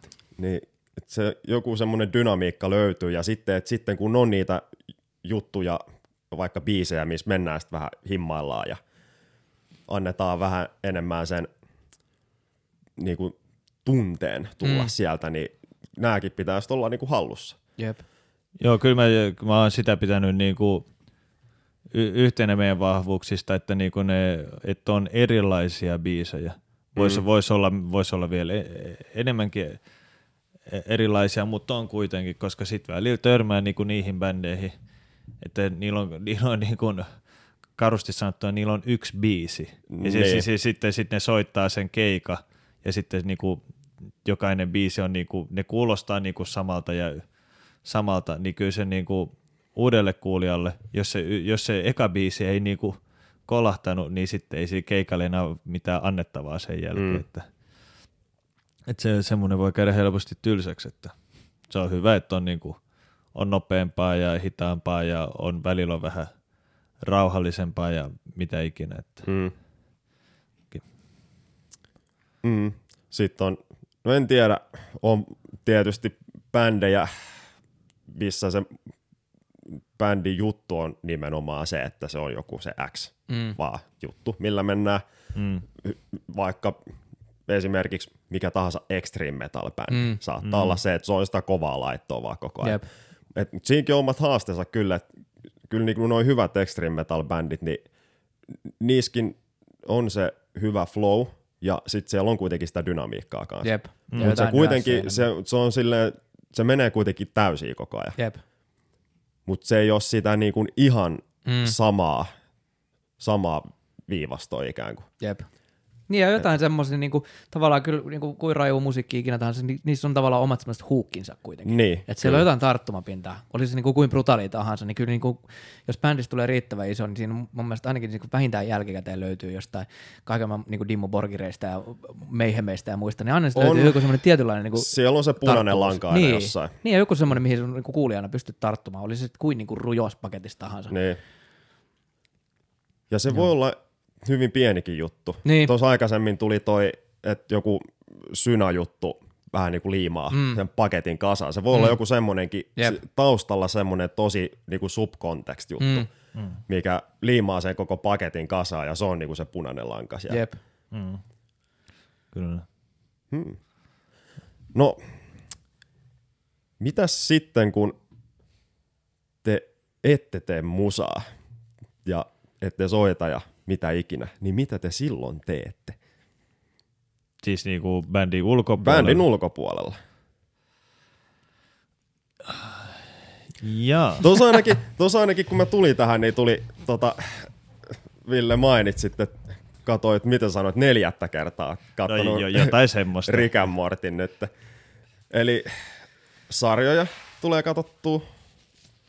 Joo, sarjoja tulee katsottua. Kyllä mä niinku, mulla just nyt ei ole, ei ole, ei ole kauhean hyvä tietokone, että katsoa, että tuossa Black Friday on tulossa, että jos sieltä löytyisi joku hyvä tarjous, mutta niin, niin jonkun, verran, jonkun verran tulee pelattua ja sitten tota, tota kilpa CS, mä, mä niinku seuraan paljon, että se, Okei. on, niinku, se on mun, Oh. se on mun penkkiurheilulaji. Mutta joo, siinä se, siinä se varmaan, että sitten tulee katsottua, katsottua, niinku, katsottua telkkaria ja sit sitä CS ja sitten välillä sitä nyt sitten myös käy, käy urheilemassa ja, ja vähän harjoittaa vähän meditaatiota ja muuta tuommoista niinku pitää hmm. itsestänsä vähän kunnossa sitä kautta. Joo. Mitäs Masa? Niin, kyllä mä Öljyt sun parta. öljyn partaa ja vartaloa samoilla aineilla. Kyllä, no siis, kyllä mä vähän tuosta puolisolta saan kuulla, että mun kaikki vapaa-aikakin menee tästä tota, no niin jonkun näköisen musahomma Mm. puitteissa, että joko tekee jotain miksauksia tai videoeditointia ja muuta ja jotenkin kauheasti jopa niin kuin välillä niin kuin nautin siitä puolesta, että saa niin kuin joku semmoinen kunnon twiikkailu jotain miksausjuttuja ja muuta, niin se on kyllä mm.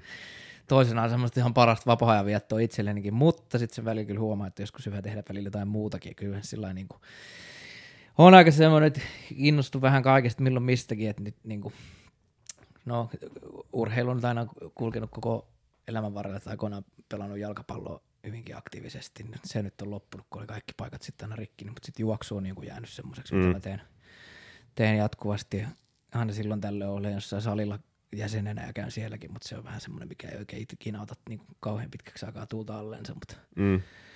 mutta sitten se on niinku harrastu, mitä nyt ehkä semmoinen intohimoisena seurailija harrastelen, niin, niin, tota, no, niin kyllä leffat on sellainen taite, taidemuotona, mitä jotenkin hifistelee ja analysoi ja arvostelee ja mielellään keskustelee. Kyllä mä sitten aika paljon kaiken näköisiä, niin kuin, no nyt ehkä vähän vähemmän, mutta siis kyllä mä aika kova pelaamaankin ollut kaiken näköisiä niin videopelejä ja muuta. Että Joo. lähinnä. Että keskiään kriisiksi mä ajatellut itselleni tuota vuorikiipeilyä. Okei. Nyt innostunut, että tota, no, niin, Se on hyvä tässä vaiheessa olla. Joo, se on vähän kallista, mutta kyllä mä oon katsonut niitä kursseja valmiiksi. Sitten tuossa viime kesänä oltiin tuolla Norjassa valottaa niitä pienempiä vuoria, niin kyllä mä jotenkin mun mieli jotenkin nauttii siitä, että pääsee johonkin korkealle ja se kiipeämisen tuska. Ja sitten kun sä oot siellä ylhäällä, sulla on semmoinen minuutti, että nyt on hyviä, sitten taas se alaspäin menee myös perseestä onkin, mutta siinä on joku semmoinen kärsimys, mikä siinä viehättää ja mä jotenkin niin kuin huomaan, että ajatukset vetää sinne, että sitten kun mulla niin kuin loppuu, loppuu mielenkiinto elämään ja mä jätän kaiken työni taakse, niin sitten mä oon jossain vuorella elän kuin shamaani siellä, mutta Mutta mä kyllä ymmärrän joku tollanen vuorikiipeily, niin se... Sit kun sinne huipulle pääsee, Ja niin, eikä se vittu se on varmaan hyvä fiilis oikeasti. kun Se, se on No no, varmaan ihan mieletön fiilis. Mä en nyt en ole mitään niinku oikeat vuoria vielä vallottanut, mm. mutta siis niinku, loppuviimein sekään ei ole, vielä- niinku sitä ajattelin, että se on isompi juttu, sinne pääsee, mutta sitten kyllä ainakin, silleen, nyt mä täällä oon. Niin, sit Niin, sä se katsot alas vaan silleen, että- ja sit mennään takaisin. se kestää Voi niin vittu. lyhyen aikaa kuitenkin se, tai riippuu nyt Niin. varmaan, että miten paljon siellä viihtyy, joka haluaa olla, mutta varsin, no siis mitä korkeampi vuori, niin siellä voi, olla, voi ollakaan sitten jotain Everestia, jos lähtee vallottaa. Niin Mutta onko tuossa sitten tämä useasti käytetty, että se on se on matka, matka, matka, joo, eikä matka päivä. eikä se määränpää. Mutta se on tosi Niin. monessa jutussa. Et siis niinku var, jos, niinku, jos vedetään näihin musajuttuihinkin, niin sitä jotenkin niinku kauheasti työskentelee jonkun asian eteen hirveästi ja muuta, ja sitten ajattelee, että tästä mä saan sen tyydytyksen tähän, mutta sitten sä oot Mm. silleen niinku viisi minuuttia, että mitä se nyt? Niinku, Ne. tai just jo- joskus miet, just puhuit niistä jostain, että mitä odotettiin jostain Dark Horsen striimimääristä ja muuta, ja sitten kun tulee joku sata tonni, sitten "Yi, yi, toi on ihan mm. sitten tulee joku miljoona, sitten että ei, ei tämä riitä mihinkään, ja sitten tulee taas seuraava, niin sit, kun mä ainakin luonteelta, niin on semmoiset sit heti on ajatukset niin sieltä seuraavassa, että jotenkin sitten nauttii paljon enemmän siitä Joo. itse, itse asiasta, kun on vasta menossa sinne, kun sitten lopulta pääsee sinne. Mutta kyllä me ollaan sitä myös bändin sisään puhuttu, että me voitaisiin vähän enemmän juhlia niitä niinku Joo. saavutuksia. On todella huonoja siinä. Että niinku, Joo, kyllä se on, joo, siis semmoista niinku, semmoista niinku, semmoisia niinku, pik, semmoisia, kun tulee kaiken maailman niinku, pikku, voittoja. pikkuja onnistumisia tulee, koska Mm. usein niitä ei tule. Tai siis niinku keskeudellisesti, mitä Riku Päkkönen sanoi, että omasta levyyhtiön hommistansa, että 360 päivät vuodessa, 360 päivän vuodessa otat turpaa. et, et, et, et sitä se helposti vähän on näissä, näissä bänditouhuissa. Niin. Että, et kyllä se on niinku tärkeää, tärkeää niinku osaa myös niinku pikkasen juhlista. Me nyt ei olla ehkä ihan valtavia juhlia tyyppejä, Niin. Mu- mutta, mutta kyllä se olisi, se olisi ihan, ihan tervettä, että se, ja just että tässä semmoinen pikku keskustelu on käytykin, että silloin kun meillä tuli toi se Into Two Mm. single ulos, miten kauan, sitten meni kaksi vuotta, että tuli edellinen biisi. Niin, pari vuoden, joo. Niin ja tavallaan, että se on vähän semmoista niinku uuden ajan alku, että, että sitten tuli niinku muita biisejä ja oli, oli vähän soundi muuttunut ja muuta. muuta. Että se oli semmoinen niinku merkittävä juttu. Merkittävä juttu. Ja sitten mä, eh- mä ehdotin niin, niin tuo noin niinku bändin WhatsAppissa muistaakseni, että, että, niinku, että hei jätkä, tämä on valtava juttu, että, että niinku, mä tuon pullos kumppaa, että kilistellään siinä. Niin Mati eka kommentti oli silleen, mä en tykkää skumpasta. niin, niin, niin, niin sit, sit, sit, sit, sen jälkeen me käytiin semmoinen, semmoinen nopea keskustelu, että, niinku, että kun sauetaan jotain, niin siinä ei tarvii niinku olla silleen, että niinku lähdetään risteilylle tai, tai, Niin. tai muuta, mutta niinku, että ollaan vähän silleen, niinku, että no niin, hyvä, hyvä jätkät, kiitos. Ja sitten silleen niinku ihan hetkeksi pysähdytään siihen. Joo, toi on itselläni niin kuin ihan itsenikin kanssa niin jo toi ongelma, että saa jonkun homman vaikka tehtyä, on pistänyt helvetisti paukkuiseen ja sitten kun sen on vihdoinkin saanut pakettiin, sit on silleen, no niin, mikä oli seuraava juttu. Joo. Ei niinku, on, niinku, se, se niinku sitä, se, vaikka siitä saa sen sellaisen pikkuvoiton, mm. mutta sit ei sitä niinku juhlista millään tavalla. Joo. Ei sillä, just sillä, että just tarvii lähteä minnekään reissuun vilettää viikon, sitten uh, saatiin vittu joku biisi vaikka valmiiksi. Jep.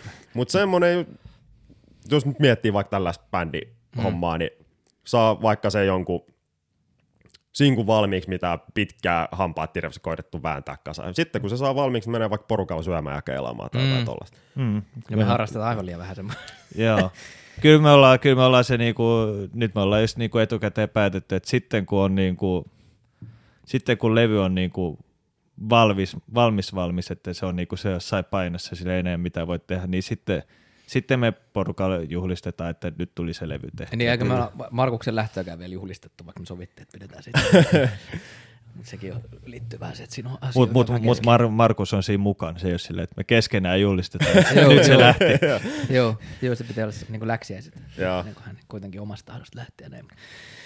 Mutta se on semmoista, kyllä se, mä, niin kuin mä tunnistan sen Päkkösen Rikun, hän siis tuolla Musa ja Mediassa, se, kun oli siellä haastateltava, niin mm. sanoi sen siinä paneelikeskustelussa, niin kyllä mä se jotenkin just kun näitä juttuja miettii, että kuin helvetin monta rautaa tässä on niin kuin usein tulessa ja moneen juttuun sohitaan ja yritetään saada aikaiseksi, niin kuin oikeasti pieni prosentti niistä jutuistakin onnistuu Mm.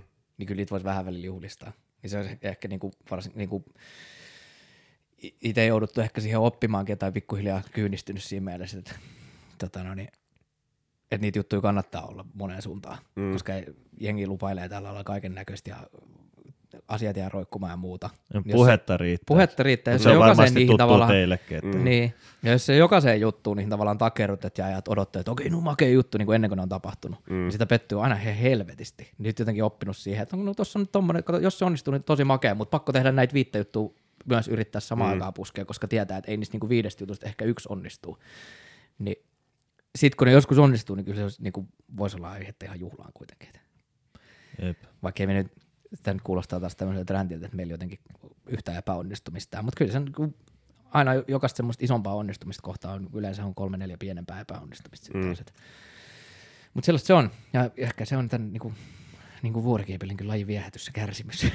Joo, joo, ei, toi just yleensäkin, että kyllä siitä niinku tekemisestä pitää nauttia. niin. Et jos ne hyvät fiilikset vaan saa sitten, kun pääsee sinne jonnekin isompaan maaliin, niin Jep. ei, ei sitä jaksa kovin pitkään kyllä. Jep.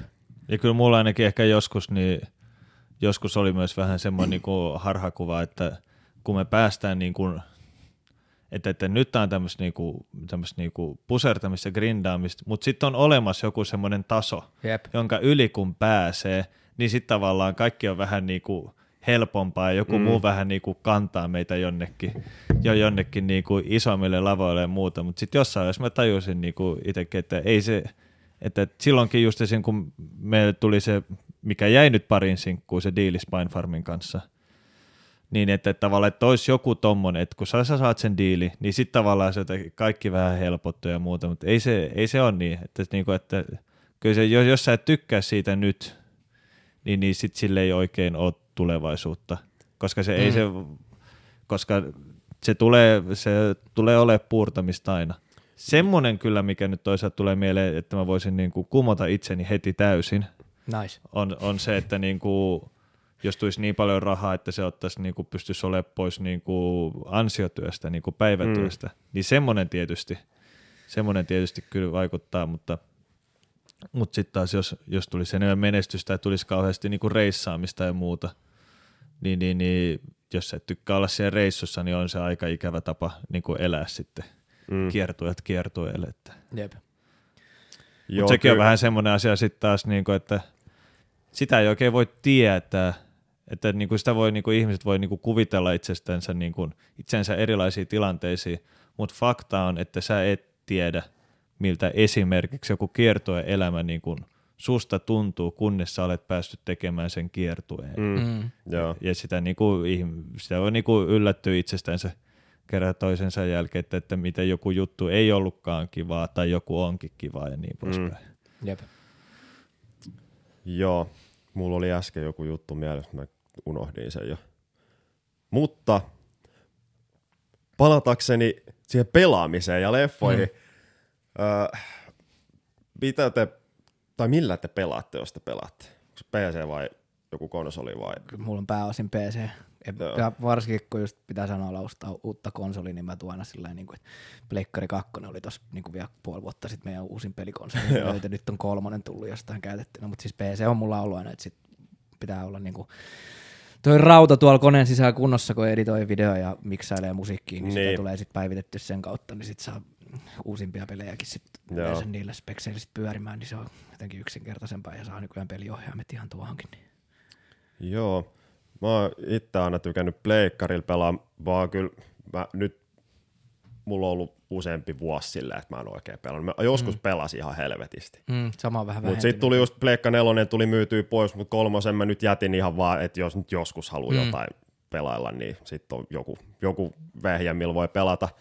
Tuli vaan tässä hiljattain nyt pitkästä aikaa pelattua toi Metal Gear Solid 1. Mä en tiedä, oletteko te pelannut sitä pelisarjaa. On pelannut, Joo. Ihan kunnon hyvät nostalgiat sai siitä. Joo. Mä ajattelin, että kun sen ekan nyt pelas läpi, niin tota, muistaakseni se Pleikka kolmoselle on joku semmonen ö, remaster, joku HD-päkki, missä on se kakkonen ja kolmonen kanssa. Niin. Noissa on vähän ollut ongelma noissa vanhoissa remastereissa, sit se jotenkin niinku aika kullannut muistot ja sitten ne pelimekaniikat niistä. Mä en tiedä, oliko siinä tehty mitään, se, kun eikö se liikkuminen ole siis sillä että niinku mennään semmoista niinku ristikkoa.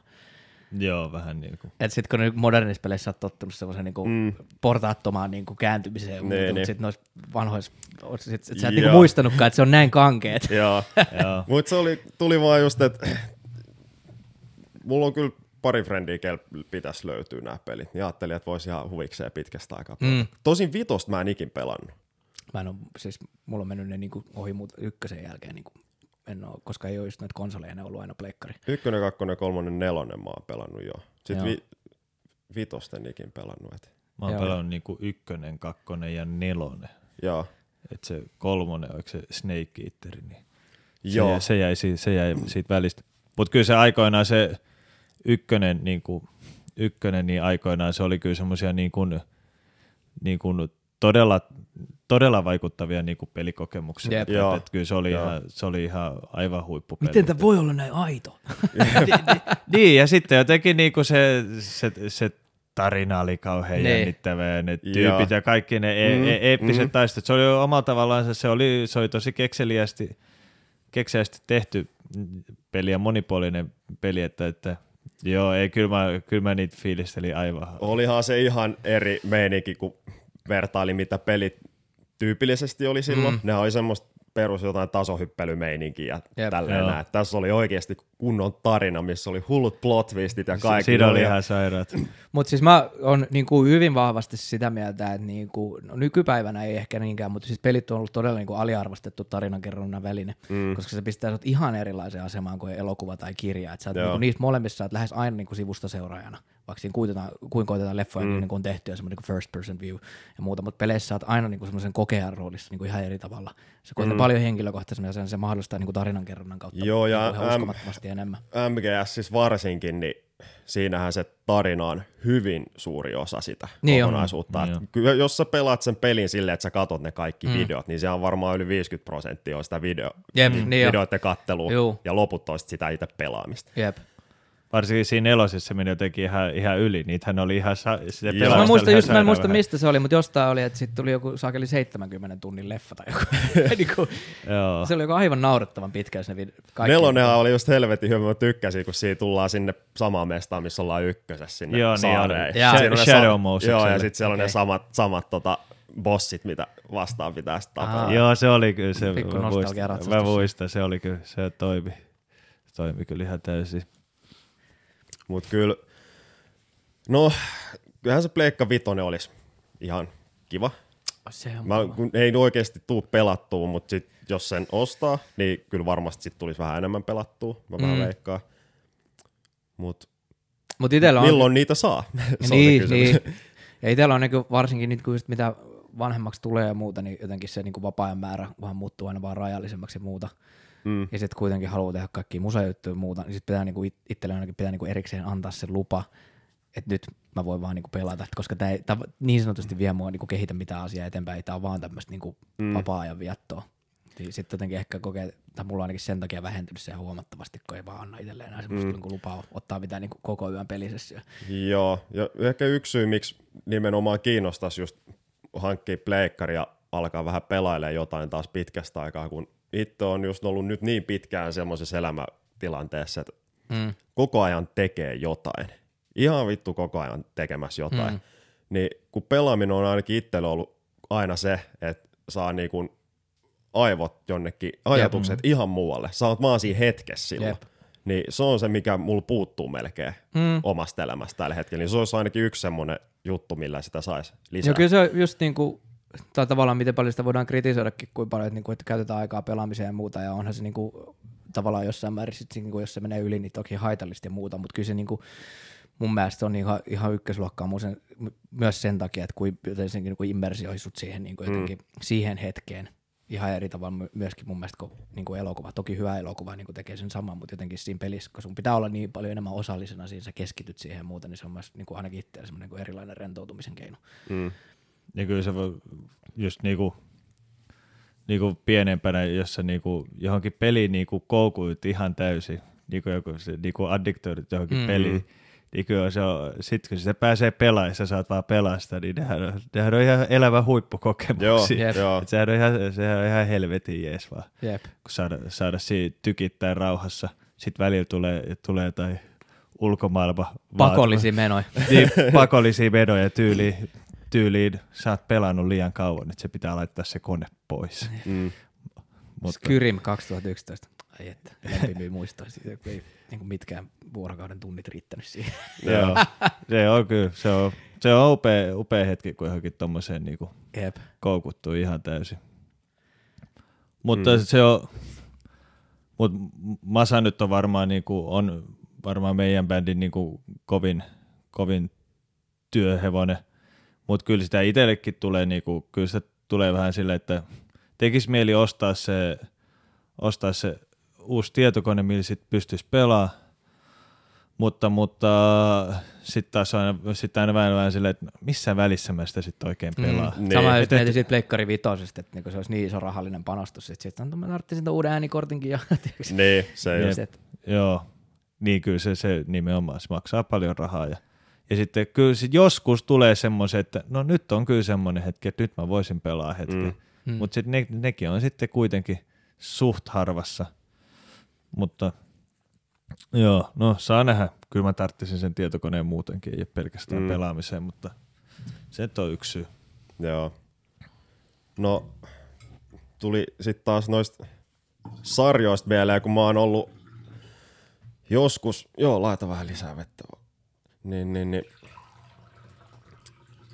Kiitos. Mä itse joskus, katoin ihan helvetisti sarjoja ja leffoja. Ja sitten vähän niin kuin toi pelaaminenkin mulla, niin sit jossain vaiheessa se vaan loppu. Ja sitten ei ole nyt niinku vuosia oikein seurannut mitään sarjoja Mm. tai kattonut oikein hirveästi mitään leffoja. Jotain on tullut katsottua, mutta ei mitenkään silleen säännöllisesti. Niin, niin, niin. Mutta nyt hiljattain tuli katsottua tämä hyvin suosittu Netflix-sarja Squid Game. Mm. Se eka tuolta. Mä en tiedä, oletteko te kattonut sitä vielä. Mä en ole Mä katsonut katsoin sitä. sen joo. Tota, se oli kyllä, tota,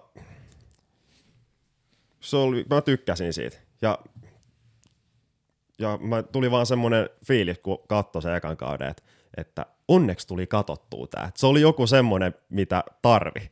Okay. Että kun ei ollut niin pitkä aikaa, että sä kattonut mitään oikeasti hyvää sarjaa, mm. niin Mm. tosta sai jotain semmosia kiksejä, mitä ei ollut niinku pitkä aikaa saanut. Se palautti sun uskon, että Jep. Joo. voi olla vielä hyviä sarjoja. Mä Mutta se on totta, mä ainakin vajoin semmoisen ihan valtavan kuoppaan, jos mennään jotain huo- jonkun huonon leffon, mihin on ollut kovat odotukset tai huono sarja. Tai Game of Thronesin mm. viimeinen tuotantokausi. Siitä kuopasta ei ole noustu vielä. Mut si, siis Squid Gameissa mä tykkäsin, just tässä ei nyt tule mitään juonipaljastuksia, että et älkää kuulijat nyt säikähtäkö, mutta sille mä tykkäsin tosi paljon siitä niinku sanomasta, mikä siinä oli. Kissa alkoi jotain säätää tuossa pöydällä. Mut se on, tykkäsin siitä sanomasta, sillä oli tosi vahva symboliikka siinä koko hommassa. Niin Joo. Se, se oli, mist, mikä itselle jää siitä tosi hyvin mieleen. Mitä se rontti haluaa? Niin outo tapa liikkua. Mutta se oli hauska vaan just siitäkin, kun sehän sai ihan hullun suosio. Sitten tuli semmoinen tosi hitti mm. siitä sarjasta. Niin kun aina ollut jotenkin vähän semmoinen vastarannan kiiski, että esimerkiksi joku Game of Thrones, mä en ikinä kattonut sitä. Ja Joo. ehkä jopa siitä syystä, kun kaikki jauhas siitä ihan koko ajan. Sitten jotenkin oli silleen kapinoista vastaan, "Ei vittu mä en halua katsoa sitä. Ai Kun, siellä oli, siis kun jengi hypetti sitä niin saatanasti, niin se vaan niinku vähensi mun kiinnostusta siihen. No, mä, mä, mä, mä, olen, mä olen aika samanlainen Joo. kyllä. Niin tavallaan tuli tämänkin kohdalla ehkä vähän sama juttu, mutta tuli sitten kuitenkin katsottua. Mutta on siis paljon noita muitakin sarjoja, mitä ikinä, että jengi hypettää niitä niin helvetisti, niin sitten jotenkin. No, sä Ville, oletko sitä Rick and Mortia kattonut sen verran, että sä oletettavasti tykkäät siitä tosi paljon, mutta mulla on ehkä siihenkin tämmöinen unpopular opinion, että kun sekin oli niin valtava hype, mm. kun se tuli, mm. se eka ja toka kausi ja mitä nyt, ja sit jengi vaan jauhasi siitä ihan koko ajan. Niin sitten kun mä katsoin sitä, niin mä olin silleen, että joo, onhan tää niinku ihan ok, ettei tää mikään huonoa ja tälleen, mutta sitten oli hypetetty niin täysin, niin jotenkin rima meni niin helvetin ylös siinä vaiheessa. Että odotti, tiedätkö, jotain ihan maata mullistavaa ja tälleen. Kun se oli semmoinen oma, omasta mielestä semmoinen aika perussarja. No, mu, mu, mu, mun mielestä se on ma- kyllä ollut maata mullistava. Että se, on, Mä en siihen Se- se, se- se, se- kauheasti myöskään. se on kyllä, se, on, se sarja on niin, se on, se on nerokas niin monella eri tasolla, ja ne tasot keskenään Joo. keskustelee. Ja, Siinä voi olla, kun, kun mulla on ollut joku ole, ennakko-oletus siihen, kun sitä on alkanut katsomaan, mm. niin sitä on kattonut ikään kuin väärillä laseilla siinä mm. vaiheessa. Että sieltä jää ne kaikki, mä tiedän, että siellä on tollaisia metatasoja ja mitä mm. ikinä, niin Joo. jotenkin ne kaikki tollaset on sitten jäänyt ihan näkemättä. niin, ja pitää sitten tietysti katsoa muutama jakso just, että Että tavallaan, että se kerkee näyttää niitä eri tasojansa. Mm. Mutta mulla ainakin käy siis niinku päinvastoin vähän niin kuin se, että okei, kun mä kyllä tunnistan se, että rupeaa ärsyttää, kun joku juttu on semmoinen hype hype. Ja mä, mä olin varsinkin niinku nuorempana sillä, että mä en katsonut niinku Taru Sormusten herrasta juttuja. Vielä nuoremmaksi me mennään. Mä muistan, että Broidi tykkäsi Backstreet Boysista ja Spice Girlsista. Mä olin aika niin hipsteri silloin seitsemänvuotiaana. Että en varmaan kuuntele. Mutta nykyään mulla on ehkä se tiedonjano on niin valtava ja se, että jos jostain tulee joku meemi ja mä en tiedä, miksi mistä tässä nyt naurataan, mikä tämä juttu on, mä en ole mm. nähnyt sitä sarjaa, niin mun on kyllä tosi, niin kuin mulla on se Squid Game, kun mä tajusin, että okei, tästä tulee tämmöinen juttu, mun pitää katsoa se niin nyt. joo. Et, jos, se, jos ei se on niinku se juttu, missä on kauhean hyvä, jos se on ihan hirveä skeidaa, mitä se Squid Game ei itsenkään ollut, se oli mun mielestä tosi hyvä sarja kanssa ja laadukkaasti tehty ja se oli mielenkiintoista katsoa. Niin, tota, no, niin kyllä mulla tulee ahmittu niinku tosi nopeasti. Mm. Sen takia, että mä oon niinku, tiedätkö, että mun yleistieto vaatii sen tavalla, että mun pitää mm. olla siinä samalla levelillä, mistä kirjoitetaan, mistä tehdään meemejä ja muuta. Jos mä tipun siitä kelkasta, niin mulla on sellainen, että mä oon epäonnistunut elämässä. joo. Saatat se kovin raskaasti. No, mä, se, siis nyt tällainen, kun tämän ääneen sanon, niin kyllä se saattaa siltä kuulostaa. Mun, mun pitää olla niinku skenes. Mun pitää tietää, mistä puhutaan. Niinku, tiedätkö, vähän niin kuin, että jos ei jotenkin tiedä, mistä uutisissa puhutaan, niin sitten... Mm, Mutta sä hengaat jossain Redditissä ja tommosessa paljon enemmän kyllä. Että Niin, kyllä mä se selailen kaikenlaisia meemijuttuja paljon enemmän taa, tietenkin, niin se ehkä on siitä, mutta, mm. Mm. mutta tota, no, niin, kovin usein se hype on kuitenkin ansaittu. Joo. Et sitten on välillä semmoisia juttuja jostain niinku, tota no niin, yhdestäkin kirja, nais, naisille kohdistetusta kirjasarjasta tehdyistä elokuvista, jotka saa tota no niin, valtava hype, mutta on luokaton niinku roskaa ihan yleisenkin mielipiteen varjolla, niin, tota no niin niihin hypejuniin ei tarvi hypätä. Mutta just tämmöisessä Squid Gameissa, niin kyllähän se niinku ymmärtää tosi hyvin, missä se hype Mm. Joo. Hmm. Kyllä. Tota, sitä mä en ymmärtää, mistä tuli se rahapaja hype. Mä sitä katsoin yhden jakson ja ei kyllä. Mä ymmärrän sen, mutta se, sekin oli semmoista, että siis se oli niinku ihan viihdyttävää, mutta just, että sillekin, kun jotenkin just, jos, kun mä ajattelin, että säkin oot aika tommonen niinku kriittinen katsoja, sä rupeat niinku, tavallaan niinku kyseenalaistaa, mitä siinä tapahtuu, jos se on vähänkään epäuskottava, niin siinä on kyllä, jos siinä on aika millinkään siinä rahapajassa antaa sille että niinku jalhansia, että Mm. ei nyt oikein niinku oikeassa elämässä menisi näin tyyppisellä ajattelulla, niin se menee heti, se vesittyy, koska se on vaan niinku viihdyttävää. Joo. Se on, se on ehkä se on, se on kyllä, mikä mulla on niinku viime aikoina kyllä tullut enemmän, on just, on just se, että tavallaan mua, al, mua ärsyttää nykyään tosi paljon niinku semmoiset niinku elokuvakliseet. Siis et, et, et semmoinen, esimerkiksi semmoinen dialogi, dialogi, mitä niinku kukaan ei kävisi miss, niinku ikinä tuommoisessa tilanteessa, mutta sitten se on semmoinen niinku klassinen elokuvajuttu. Niin, niin jos se ei ole tavallaan semmoinen itsetietoisen korni, että sille voi niinku nauraa, mm. niin sit se ärsyttää mua. Joo. Ja, ja, joo, kun, mä sit, kun niin, niin, mun ihan lemppariohjaajia on Tarantino, Joo. niin, niin mun mielestä just Tarantino niin elokuvissa on just niin kuin sit taas niin kuin toisinpäin, että niissä elokuvissa on paljon dialogia ja semmoista niin kuin, ne hahmothan voi olla niin kuin semmoisia övereitä, Mm. Mutta tavallaan niiden hahmojen näkökulmasta ne, ne, niin kuin ne keskustelut ja reaktiot on niin kuin uskottavia. Mm. Ja niissä elokuvissa, mitä, mikä on tosi harvinaista, on tosi paljon niin kuin keskustelua, niin kuin, joka ei liity siihen elokuvan juoneen eikä vie sitä eteenpäin Mm. Millään tavalla, että, että, että, että ootteko ne varmaan nähnyt Inglourious Basterds, Joo. Mm. kun ne pelaa sitä, sitä nimiarvausleikkiä siellä, siellä, niinku siellä kellariravintolassa. Joo. Niin sehän on tosi pitkä kohtaus. Mm. Eiköhän sitä olisi tarvinnut olla siinä. Sehän olisi, mm. Nehän olisi voinut ampua siitä heti suoraan. Niin. Mutta se on, niinku, ne on semmoisia juttuja, niinku, mistä, mistä meikä nauttii. Mutta se on just, mistä, me on puhuttu tästä biisiäkin tehdessä, niin just Tarantinon tapas tehdä niin niitä kohtauksia, kun sitä pantaa vaan niin kiristää. Just toi kohtaus on niin kuin, J- Joo, se toi, on- esimerkki. just toi, mä, siis mä kanssa rakastan Tarantinon movie, ne. tai movie, elokuvia. niin, niin, niin, siis se just, noi kohtaukset, se, että ne on, tosi moni sanoo, että no Tarantino leffat, no aina ne kestää kaksi tuntia, niin se ei tapahdu yhtään mitään.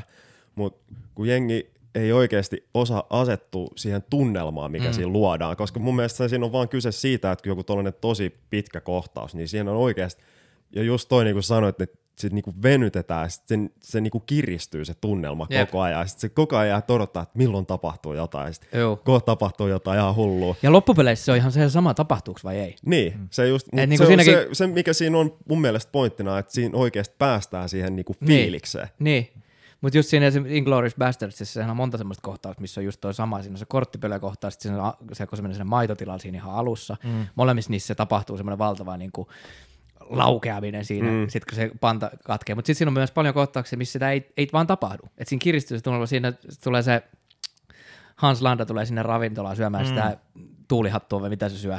Siinä kiristyy Stru- Strudelia. Strudel. Joo. Niin, siinähän kiristetään just niin siis ihan tyypillisesti, mutta se, se, kermaa se, se, jää kokonaan se tavallaan niin kuin, itse niin kuin pannan katkeaminen jää kokonaan mm. pois siitä kohtauksesta. Joo. Tai, tai siis tavallaan se katkee, kun se tunnelma lievittyy, mutta se ei millään mm. tavalla niin räjähtävä kuin niissä muissa kohtauksissa. Mä mm. että sekin on niin kuin tavallaan semmoista nerokkuut, että se ei ole automaatio, että se päätyy siihen.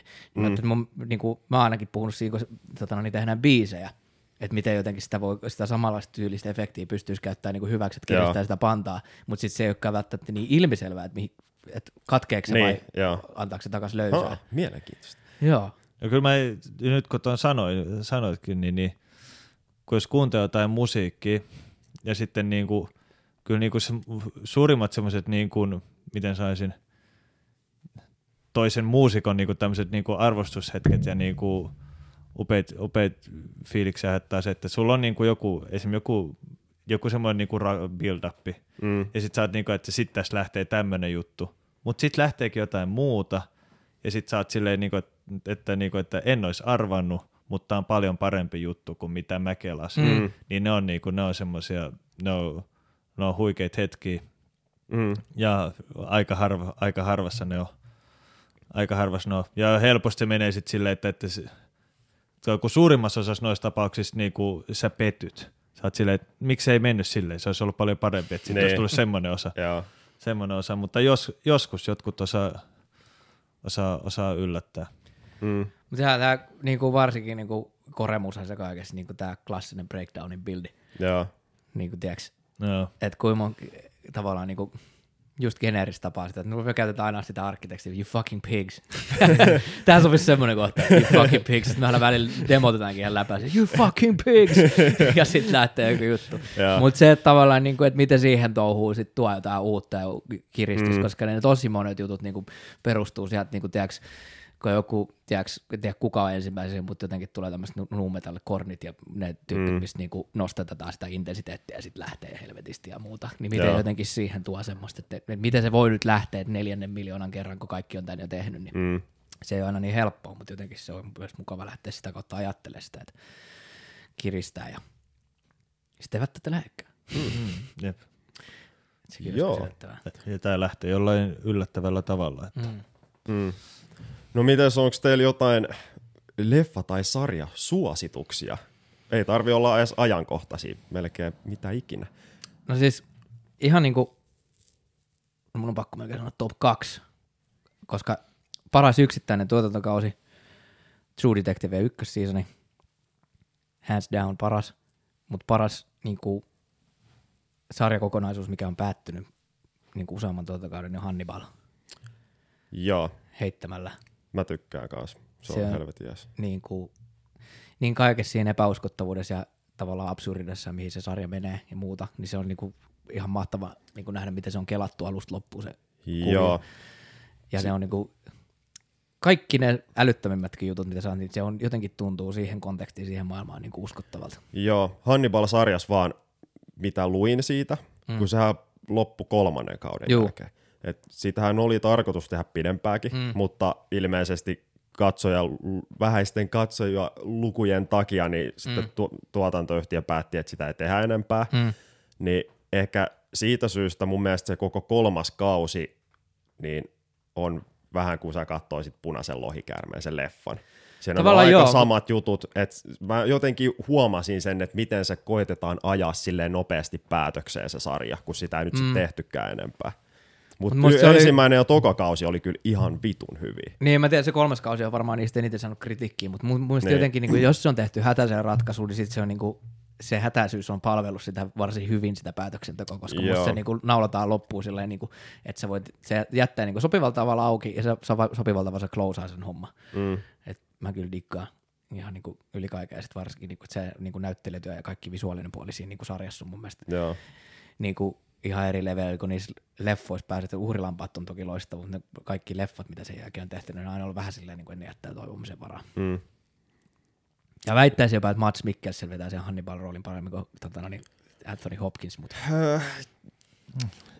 siis vittu, Kyllä mä tykkään- controversial mielipide Siis näköjään. on Joo, kyllä, joo. to- Mulla, mut ei on mitään oikeasti- sanottavaa tähän keskusteluun, mä en ole, en ole nähnyt, mutta Mutta toi on kyllä, siis, tuo on tosi vaikea sanoa, koska, no okei, niissä on vähän eri kontekstit, kun mm. toinen on leffa ja toinen on sarja, mutta tota,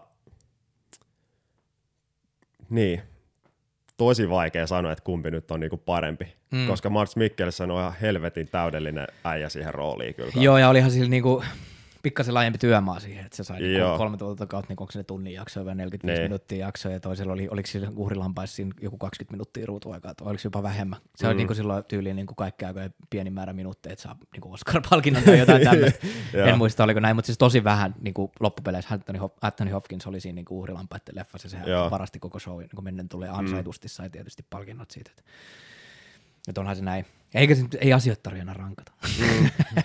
No oliks Villellä jotain suosituksia? Öö, no, nyt kun se on tälleen näin, tälleen ajankohtaan, me sovittiin tyttöystävän kanssa, hän ei vielä nähnyt, että mä näytän hänelle huomenna Blade Runneri. Okei. Okay. Niin, niin se nyt tuli ekan mieleen tämmöisistä, niinku, tämmöisistä niinku leffasuosituksista ja kun te noita sarjoista puhuitte, niin, niin kyllä mä henkilökohtaisesti niin tällä hetkellä niinku kielipitkällä odotan, että tulee, onkohan se vika seasoni, mutta seuraava seasoni Better Call Sauli. Ja Joo. siis tämä Breaking Bad spin-offi, Joo. mistä mä oon tykännyt enemmän kuin siitä itse Breaking Badista, että se on ollut kyllä ihan sairaan hyvä. Mä katsoin sitä ekat kolme kautta ja sitten jostain syystä se vaan jäi mulle Okei. seuraamat sen jälkeen. Varmaan ehkä siitä syystä, että se oli siitä aikaa, kun mulla loppui vähän kaikki tommonen leffojen ja sarjojen seuraaminen, niin se jäi siinä Okei. samalla. Mutta ne oli kyllä helvetin hyvin ne ekat kaudet siitäkin. Joo, se ei, taso ei ole, kyllä, ei ole laskenut tippaakaan. Että, Joo. että, että, joo, mutta nämä, nämä, nyt, nämä nyt tuli tässä näin nopein mieleen. että Joo. Blade, Blade Runner ja Better Call Saul. Blade Joo. Runnerista tuli mieleen, mä kertoa myös niin suuren leffa-pettymyksen tähän väliin. Ja sitä kautta hyvän hypetyksen. Eli niin Blade Runner se jatko-osa, onko se 2049. Ikinä muista sitä vuosilukua. Eikö se ole? Aivan järkyttävä hyvä mestariteos. Niin kuin, siis niin kuin kaikki odotukset ylitti siitä jatkoa. Mä tykkään siitä alkuperäisesti ihan sikana, mm. mutta sitten se jatko-osa oli vielä niin kuin jotenkin, niin kuin, voisin sanoa, että niin kuin ihan samalla levelillä, jopa, jopa niin kuin parempi jossain määrin Mm. kun se tota, no niin, ensimmäinen. No nyt tuli tämä uusi Dyyni-leffa, sama ohjaaja, Denis Villeneuve, tehnyt valtavan määrän niin kuin, upeat leffoja, tai nyt valtavan määrän, mutta kaikki sen leffat on ollut niin kuin mun kirjoissa niin kuin hyvin lähellä semmoista niin 5 kautta 5 osastoa. Mm. Näin. Mä menin katsoa Dyynin valtavan suurilla odotuksilla, ja siitä taas niin kuin, mä en ole siitäkään kuopasta vielä noussut. Joo. se on, on puoliso vähän aina se, että, ei sun nyt voi mennä koko viikko pilalle yhden leffan. Kyllä meni. Sitten mä vaan palasin, että miten se voi olla näin? Se on tehnyt pelkkiä hyviä leffoja. Nyt oli jotenkin ihan kädenlämpöinen. Mm. Mut kyllä, se, kyllä, se, kyllä se ärsyttää. Niin. Se ärsyttää. Ja sitten niin kuin se leffan jälkeen sä oot silleen, no olipas paska. Ja, tai sitten kun sä istut siellä teatterissa, ja sä vielä joku tunti jäljellä, sit sä oot vähän silleen, että tämä ei ole kauhean hyvä elokuva. Että Joo. tätä, tätä on vielä niin Siis mä muistan, että toinen oli semmoinen, mä oon ollut niinku lapsesta saakka ihan järkyttävä niinku Star Wars-fani. Mutta sekin jotenkin niin nämä uudet leffat on murentanut sen puolelle. Sama kuin Game of Thrones ei kiinnosta pätkääkään, vaikka silloin neljä ja katsoa sitä, mm. katsoisin koskaan vaan uudestaan. Mutta Star Warsissa on käynyt vähän sama juttu. Mä muistan silloin oltiin katsoa sitä, oliko se sitten se Last Jedi. Ja mä muistan, että mä olin sen leffan, että mulla on sellainen odottaa vähän huono tälle. Voiko se olla?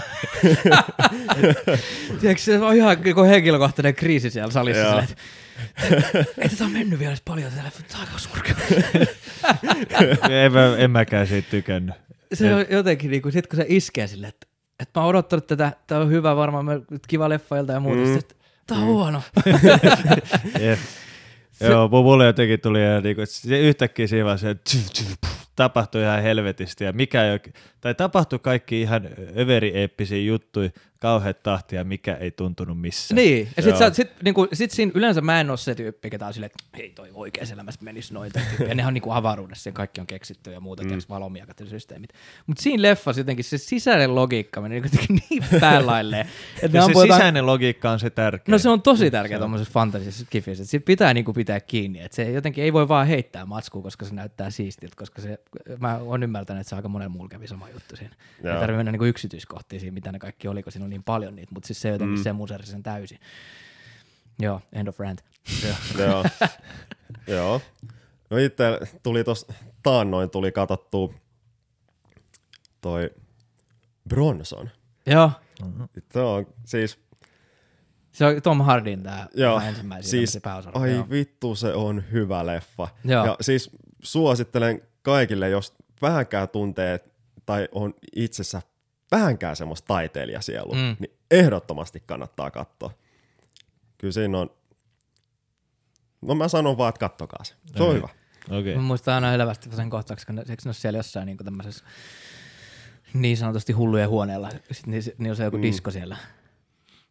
Eikö siinä ole semmoinen kohtaus? Siinä on siis, Siinä, kun mä muistan sen yhden tyypin jammailu siinä vaan, kun se kävelee siitä ruudun ohi. tota mä en Mä tu, muistan, ihan tuu mieleen. muistan, toi muistan siitä leffasta, tai sit, ei Tom Hardy samanlaisilla viiksillä ja kaljulla päällä ole kauheasti muissa leffoissa ollut. Joo, Joo, mä en ole ihan varma kyllä. Mutta... mut siis, ja se, sehän perustuu siis oikeaan henkilöön. Niin, joo. Se on, se on tosi, tosi juttu, niin se tekee siitä vielä ehkä vähän paremmankin jopa. Joo, Mut joo, voitais ajaa tää jakso päätökseen, niin tota, ei Villelläkään tule ihan kauhea kiire. Tota, No ei se nyt. mitkä on kolme bändiä artistia, mitkä on ollut kovassa kuuntelussa nyt hiljattain? you go girl. Öö, no, nyt, tää, no nyt mä puhun niin kuin aivan viime päivistä. Niin, niin Limp tuli uusi levy. Joo, Niin mä oon sitä uutta levyä kuunnellut. Se on ihan jees. Siinä on, niinku, siinä on muutama, muutama hyvä biisi. Muutama hyvä, hyvä biisi, mitä kyllä on jaksanut, on jaksanut kuunnella, mutta sitten se on sitten taas tehnyt se, että on sitten kuunnellut niitä vanhempia levyjä taas uudestaan. mm, Et Limp Bizkit on kyllä semmonen, semmonen bändi. Sitten mä oon kuunnellut aika paljon tota Spirit Boxia, joo, joka nyt, nyt on niinku, nyt on kuumaa kamaa, kuumaa kamaa. Mutta sitten niinku just se viime päivinä mä oon nyt kuunnellut taas paljon tota, niinku drum and bassia. okei. Okay. Että, että, mutta niissä mulla ei ole, siis no okei, okay, no Prodigy ei ole nyt drum and bassia puhtaasti, mutta niinku Prodigy ja Pendulum on semmosia, semmosia niinku, tommosia niinku menevämmän konemusan bändejä, että kyllä niinku psykedeellistä ambienttia tulee kuunneltua jonkun verran, Mm. niinku Spongle ja tommosia, mutta sitten niinku, tuossa niinku menevämmässä osastossa on niinku Pendulum ja Prodigy, mutta sitten mä en osaa nyt sanoa mitään uutta artistia, koska mä sitten kuuntelen tossa genressä mä sitten laitan soimaan yleensä jonkun sitten jonkun soittolistan. Mm. Mä yleensä, mä, mu, yleensä mä en kuuntele soittolistoja esimerkiksi Spotifystakin, että mä laitan niinku meidän artistisivulle ja mä laitan niinku jonkun levyn soimaan. Mutta sitten kun mä en oo, mä tykkään tosi paljon drum and bassista, että et se, niinku, se pärisee ihan huolella, mutta niinku muutamia artisteja lukottamatta, niin mä en tunne sitä skeneä mitenkään super hyvin, niin mm. se on helpompi laittaa niinku soittoista soimaan. Ja sitten sieltä löytyy, löytyy, löytyy kovia biisejä, mitä sitten niinku, mihin sitten niinku menee suoraan, jos haluaa mm. Mm. niinku Joo, palata niihin, mutta ehkä ne- ne on nämä Limp Bizkit, Spirit Box ja Drum and Bass yleisesti. joo. Hmm. Mitäs Masa? Every time I die. Hmm. Ville katsoo, olen vähän mistään muusta vauhottanut. Mutta jumalauta, se on kova levy. Every time I die uusi levy. Kuus, Joo. 16 biisiä. Ei niin pitkää levy voi tehdä, etteikö sinne mahtuisi yhtään huonoa biisiä, mutta ei mahdu. Hmm. Todella kova. Mulla on muutenkin kolahtanut jotenkin tommonen niinku, en mä tiedä, mikä se genre, vähän tommonen niinku HC ja metalcore niinku tyyppinen, tyyppinen musa. Kaikki ne on miksannut Will Putney, niin jotenkin se, kun rupesin kuuntelemaan sen niinku semmoista miksailua ja sieltä kautta löytyi kaikki sen niinku bändejä, mitä se on tuottanut ja Every Time I Die nyt ruvennut julkaisemaan musaa, niin soundit kolisee ensinnäkin ihan hemmetisti ja sitten jotenkin vaan niin se on niin jotenkin hyvää räyhäystä ja paastoa, mm. pahtoa, että tota, no niin, paastoa. Pahtoa. Hyvää paastoa. Hyvää paastoa. Kuulostaa brutaalia. Jep. Sitten se, siitä tulee helvetin hyvä paasto kohta. Mutta joo, siis todella, todella kovaa niinku mättöä siis tekemään Joo. just niinku himassa, jos jotain niinku kuntoilee tai treenaa, niin tekemään vielä niinku heittää pöydät ympäri ja silleen, nyt vittu pitataan tää siellä niinku himassakin. Ja sitten se, niinku, jos mennään toiseen laitaan, niin Miley Cyrusen uusi levy, aivan helvetin hyvä. Sitten nyt on jonkun aikaa, kun se on tullut, mutta se niinku, har, mm. niinku, pitkästä aikaa niinku, tosi niinku, makea poppia, sekin ehkä niinku, vähän niinku, ehkä rockimpi levy, mitä sieltä on aikaisemmin tullut. Okay. Siis niinku niin äärettömän hyvin tuotettua musiikkia ja jotenkin käsittämättömän tarttuvaa ja Mailihan on niinku uskomaton laulaja, että katsoo sen. Joo, kyllähän ton tasoisilla artisteilla, niin, Niin. ne on aina helvetin hyvin tehty. Joo, ja siis se on oikeasti kuin kova, niin kuin se on, niin kuin, siis se on niin rouhea semmoinen ja tumma ja matala ääni, sit kun se vetää oikein kunnolla, tai kun se vetänyt paljon niitä kaikkia niin rockikovereitakin tuossa, niin äärettömän kova laulaja. Ja hyvä levy. Mitäs sitten mä sanon kolmanneksi? Mä muistan enää mitään. No mulla on Wheelin paita päällä. Suomalainen bändi. Joo, Ostin sieltä Tampereelta. Silloin nähtiinkin siellä. joo, Joo, aivan. Samana iltana. Mä en ikinä osta paitoja.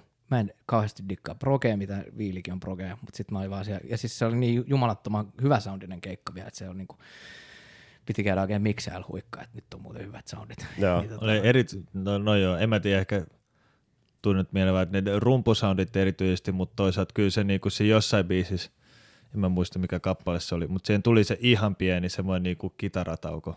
Mm. Ja toi pelkkä skeba, niin toisaalta oli se ihan vitun, Joo, mut siis vitun rumpusoundi- crisp se, se skeba soundikin, että se oli ihan kuin olisi niinku, kuunnella jostain niinku, tässä näin niinku himamonitoreilla jotain niinku brännikkään Neural DSP, jotain niinku, mm. Niin, niin. niinku soundia, että kyllä se oli aivan, se on oli kyllä huikeet. Mm. Joo, ja siis monella bändillä ei ole Yeah. Tota, joo, siis niin, niin monet bändit ei edes niin levyt kuulosta niin hyvät rummut, kun ne soundis niin livenä. Mä Mm. mm. niin kuin, kävin kehumassa miksää ja kävin kehumassa rumpaliakin vielä. Ja sitten oli niin kuin ihan pakko, mä en oikein ikinä jaksa niin kuin ostaa bändipaitaa ja muutenkaan. Ja niillä oli vielä se niin kuin kaikkein hienoin malli loppu. Ja sitten se toista, no mä otan sitten tommosen, no ei sitäkään ole koko ajan. Mä, No teillä on toi yksi vielä. Sitten se myyjä oli vähän sen, että ota tää. Sitten mä, niin, no, ei mulla ikinä ole näitä ostohousuja kyllä jalas, että ehkä mä nyt sitten kerrankin ostan. Tää on ihan Mm. hieno paita tääkin, mutta, mutta tota, no, niin, olisin halunnut sen eri designin, mutta tota, no, niin, ja aina se on kiva supporttaa ja näin, mutta se oli niinku jotenkin, ja niin kuin mä totesin, että tota, niin proge ei ole, aika harvoin se on niinku mikään mun juttu, mutta kyllä niinku, Mm.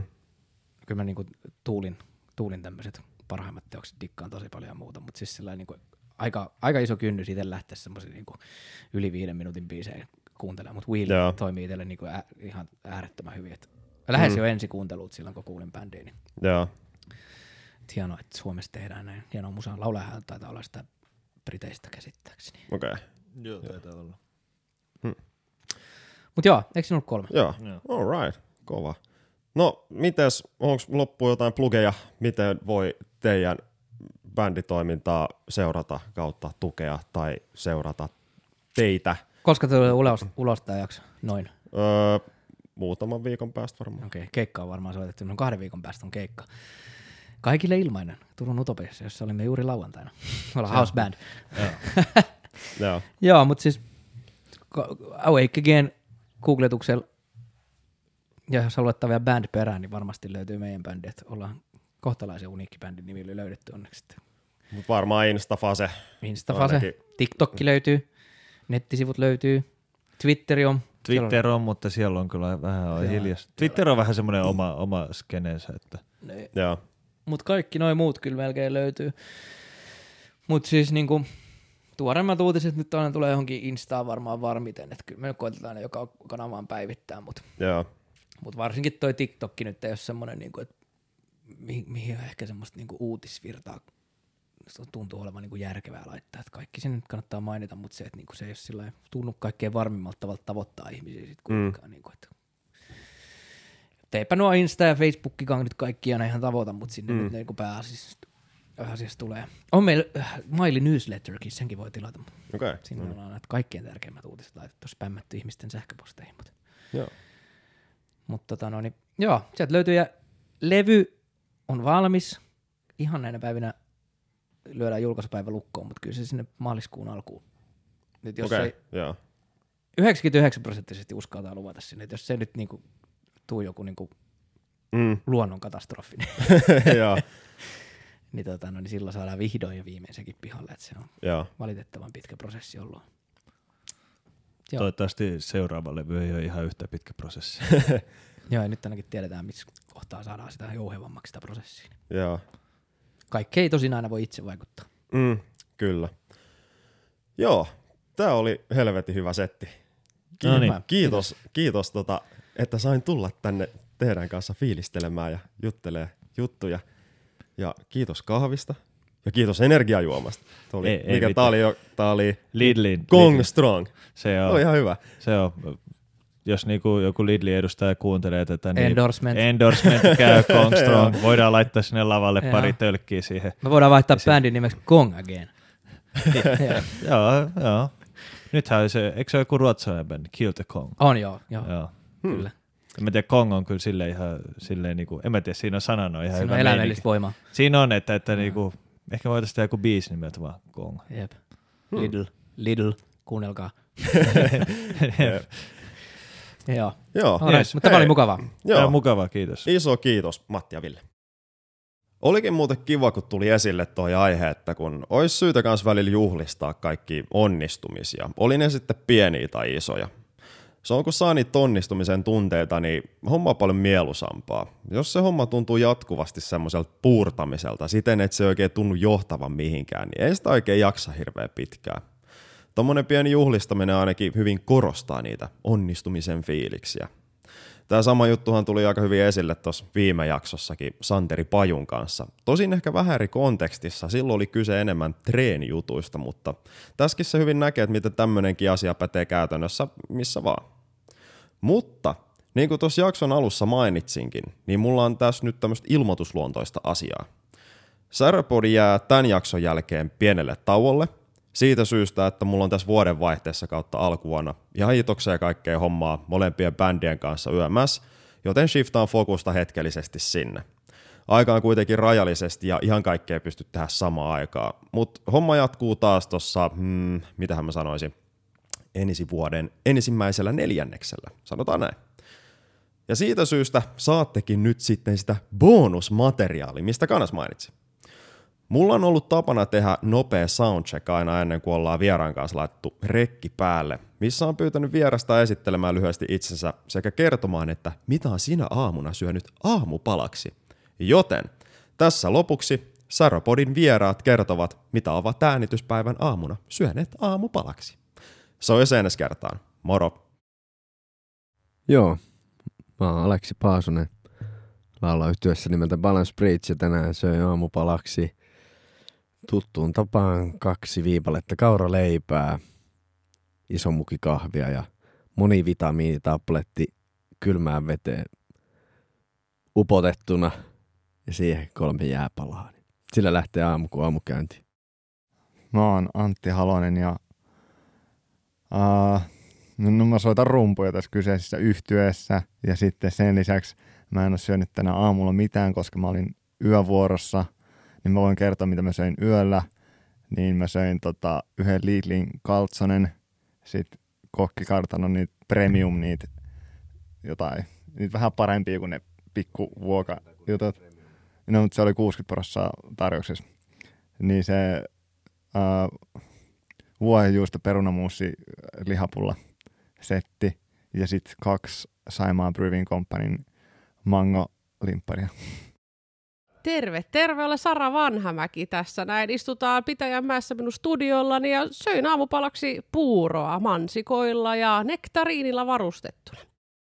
Ää, hyvää päivää. Mä oon Tuukka Hanhiniemi ja tota, soitan rumpuja Dedensiin yhtyessä ja söin aamupalaksi tänään ää, tyttöystäväni vanhempien tuoman munkkipossun. Mä oon Holmströmin Onni ja oli tosi lähellä, että en olisi syönyt aamupalaksi olu, oluttu tuopillista, mutta onne, onneksi päätyin sitten ruisleipään ja veteen. Olen Eetu Melliin ja vetäsin aamupalaksi tuossa muutaman pizzaslicein ja banaanin. Korpelan Olli, meillä oli tänään hotelliaamiainen. tosin himassa, mutta simuloitiin hotelliaamiasta. Hei, olen Markus. Söin tänään aamupalaksi en mitään. Ja mun nimi on Kappe, mä söin omelet ja kaffe. Mun nimi on Sebastian ja mä söin äh, mustikkapuuroa ja kahvia. Oho. Tai join kahvia mä syön. Mä oon Sanna ja mä, mitäs mä söin? Mä söin munakasta ja sitten sellaista, mä, lö, mä jäin koukkuun sellaiseen jogurttiin, minkä mä löysin joko oikeassa juustoportin, sellainen mango-kaura-jogurtti, niin sitä. Joo, terve. Hannulan Nuutti ja tota, söin aamupalaksi tänään pekonia, appelsiinimehua. Se ei ole syömistä, mutta tota, smoothieta ja leipää. Hei, äh, olen Aapo Sandberg ja söin tänään aamupalaksi puuroa sokerilla ja voilla ja taisin syödä jopa yhden ruisleivän myös. Hei, mun nimi on Emeli ja tota, mä söin aamupalaksi smoothien, rahkasmoothien. Se oli todella hyvä.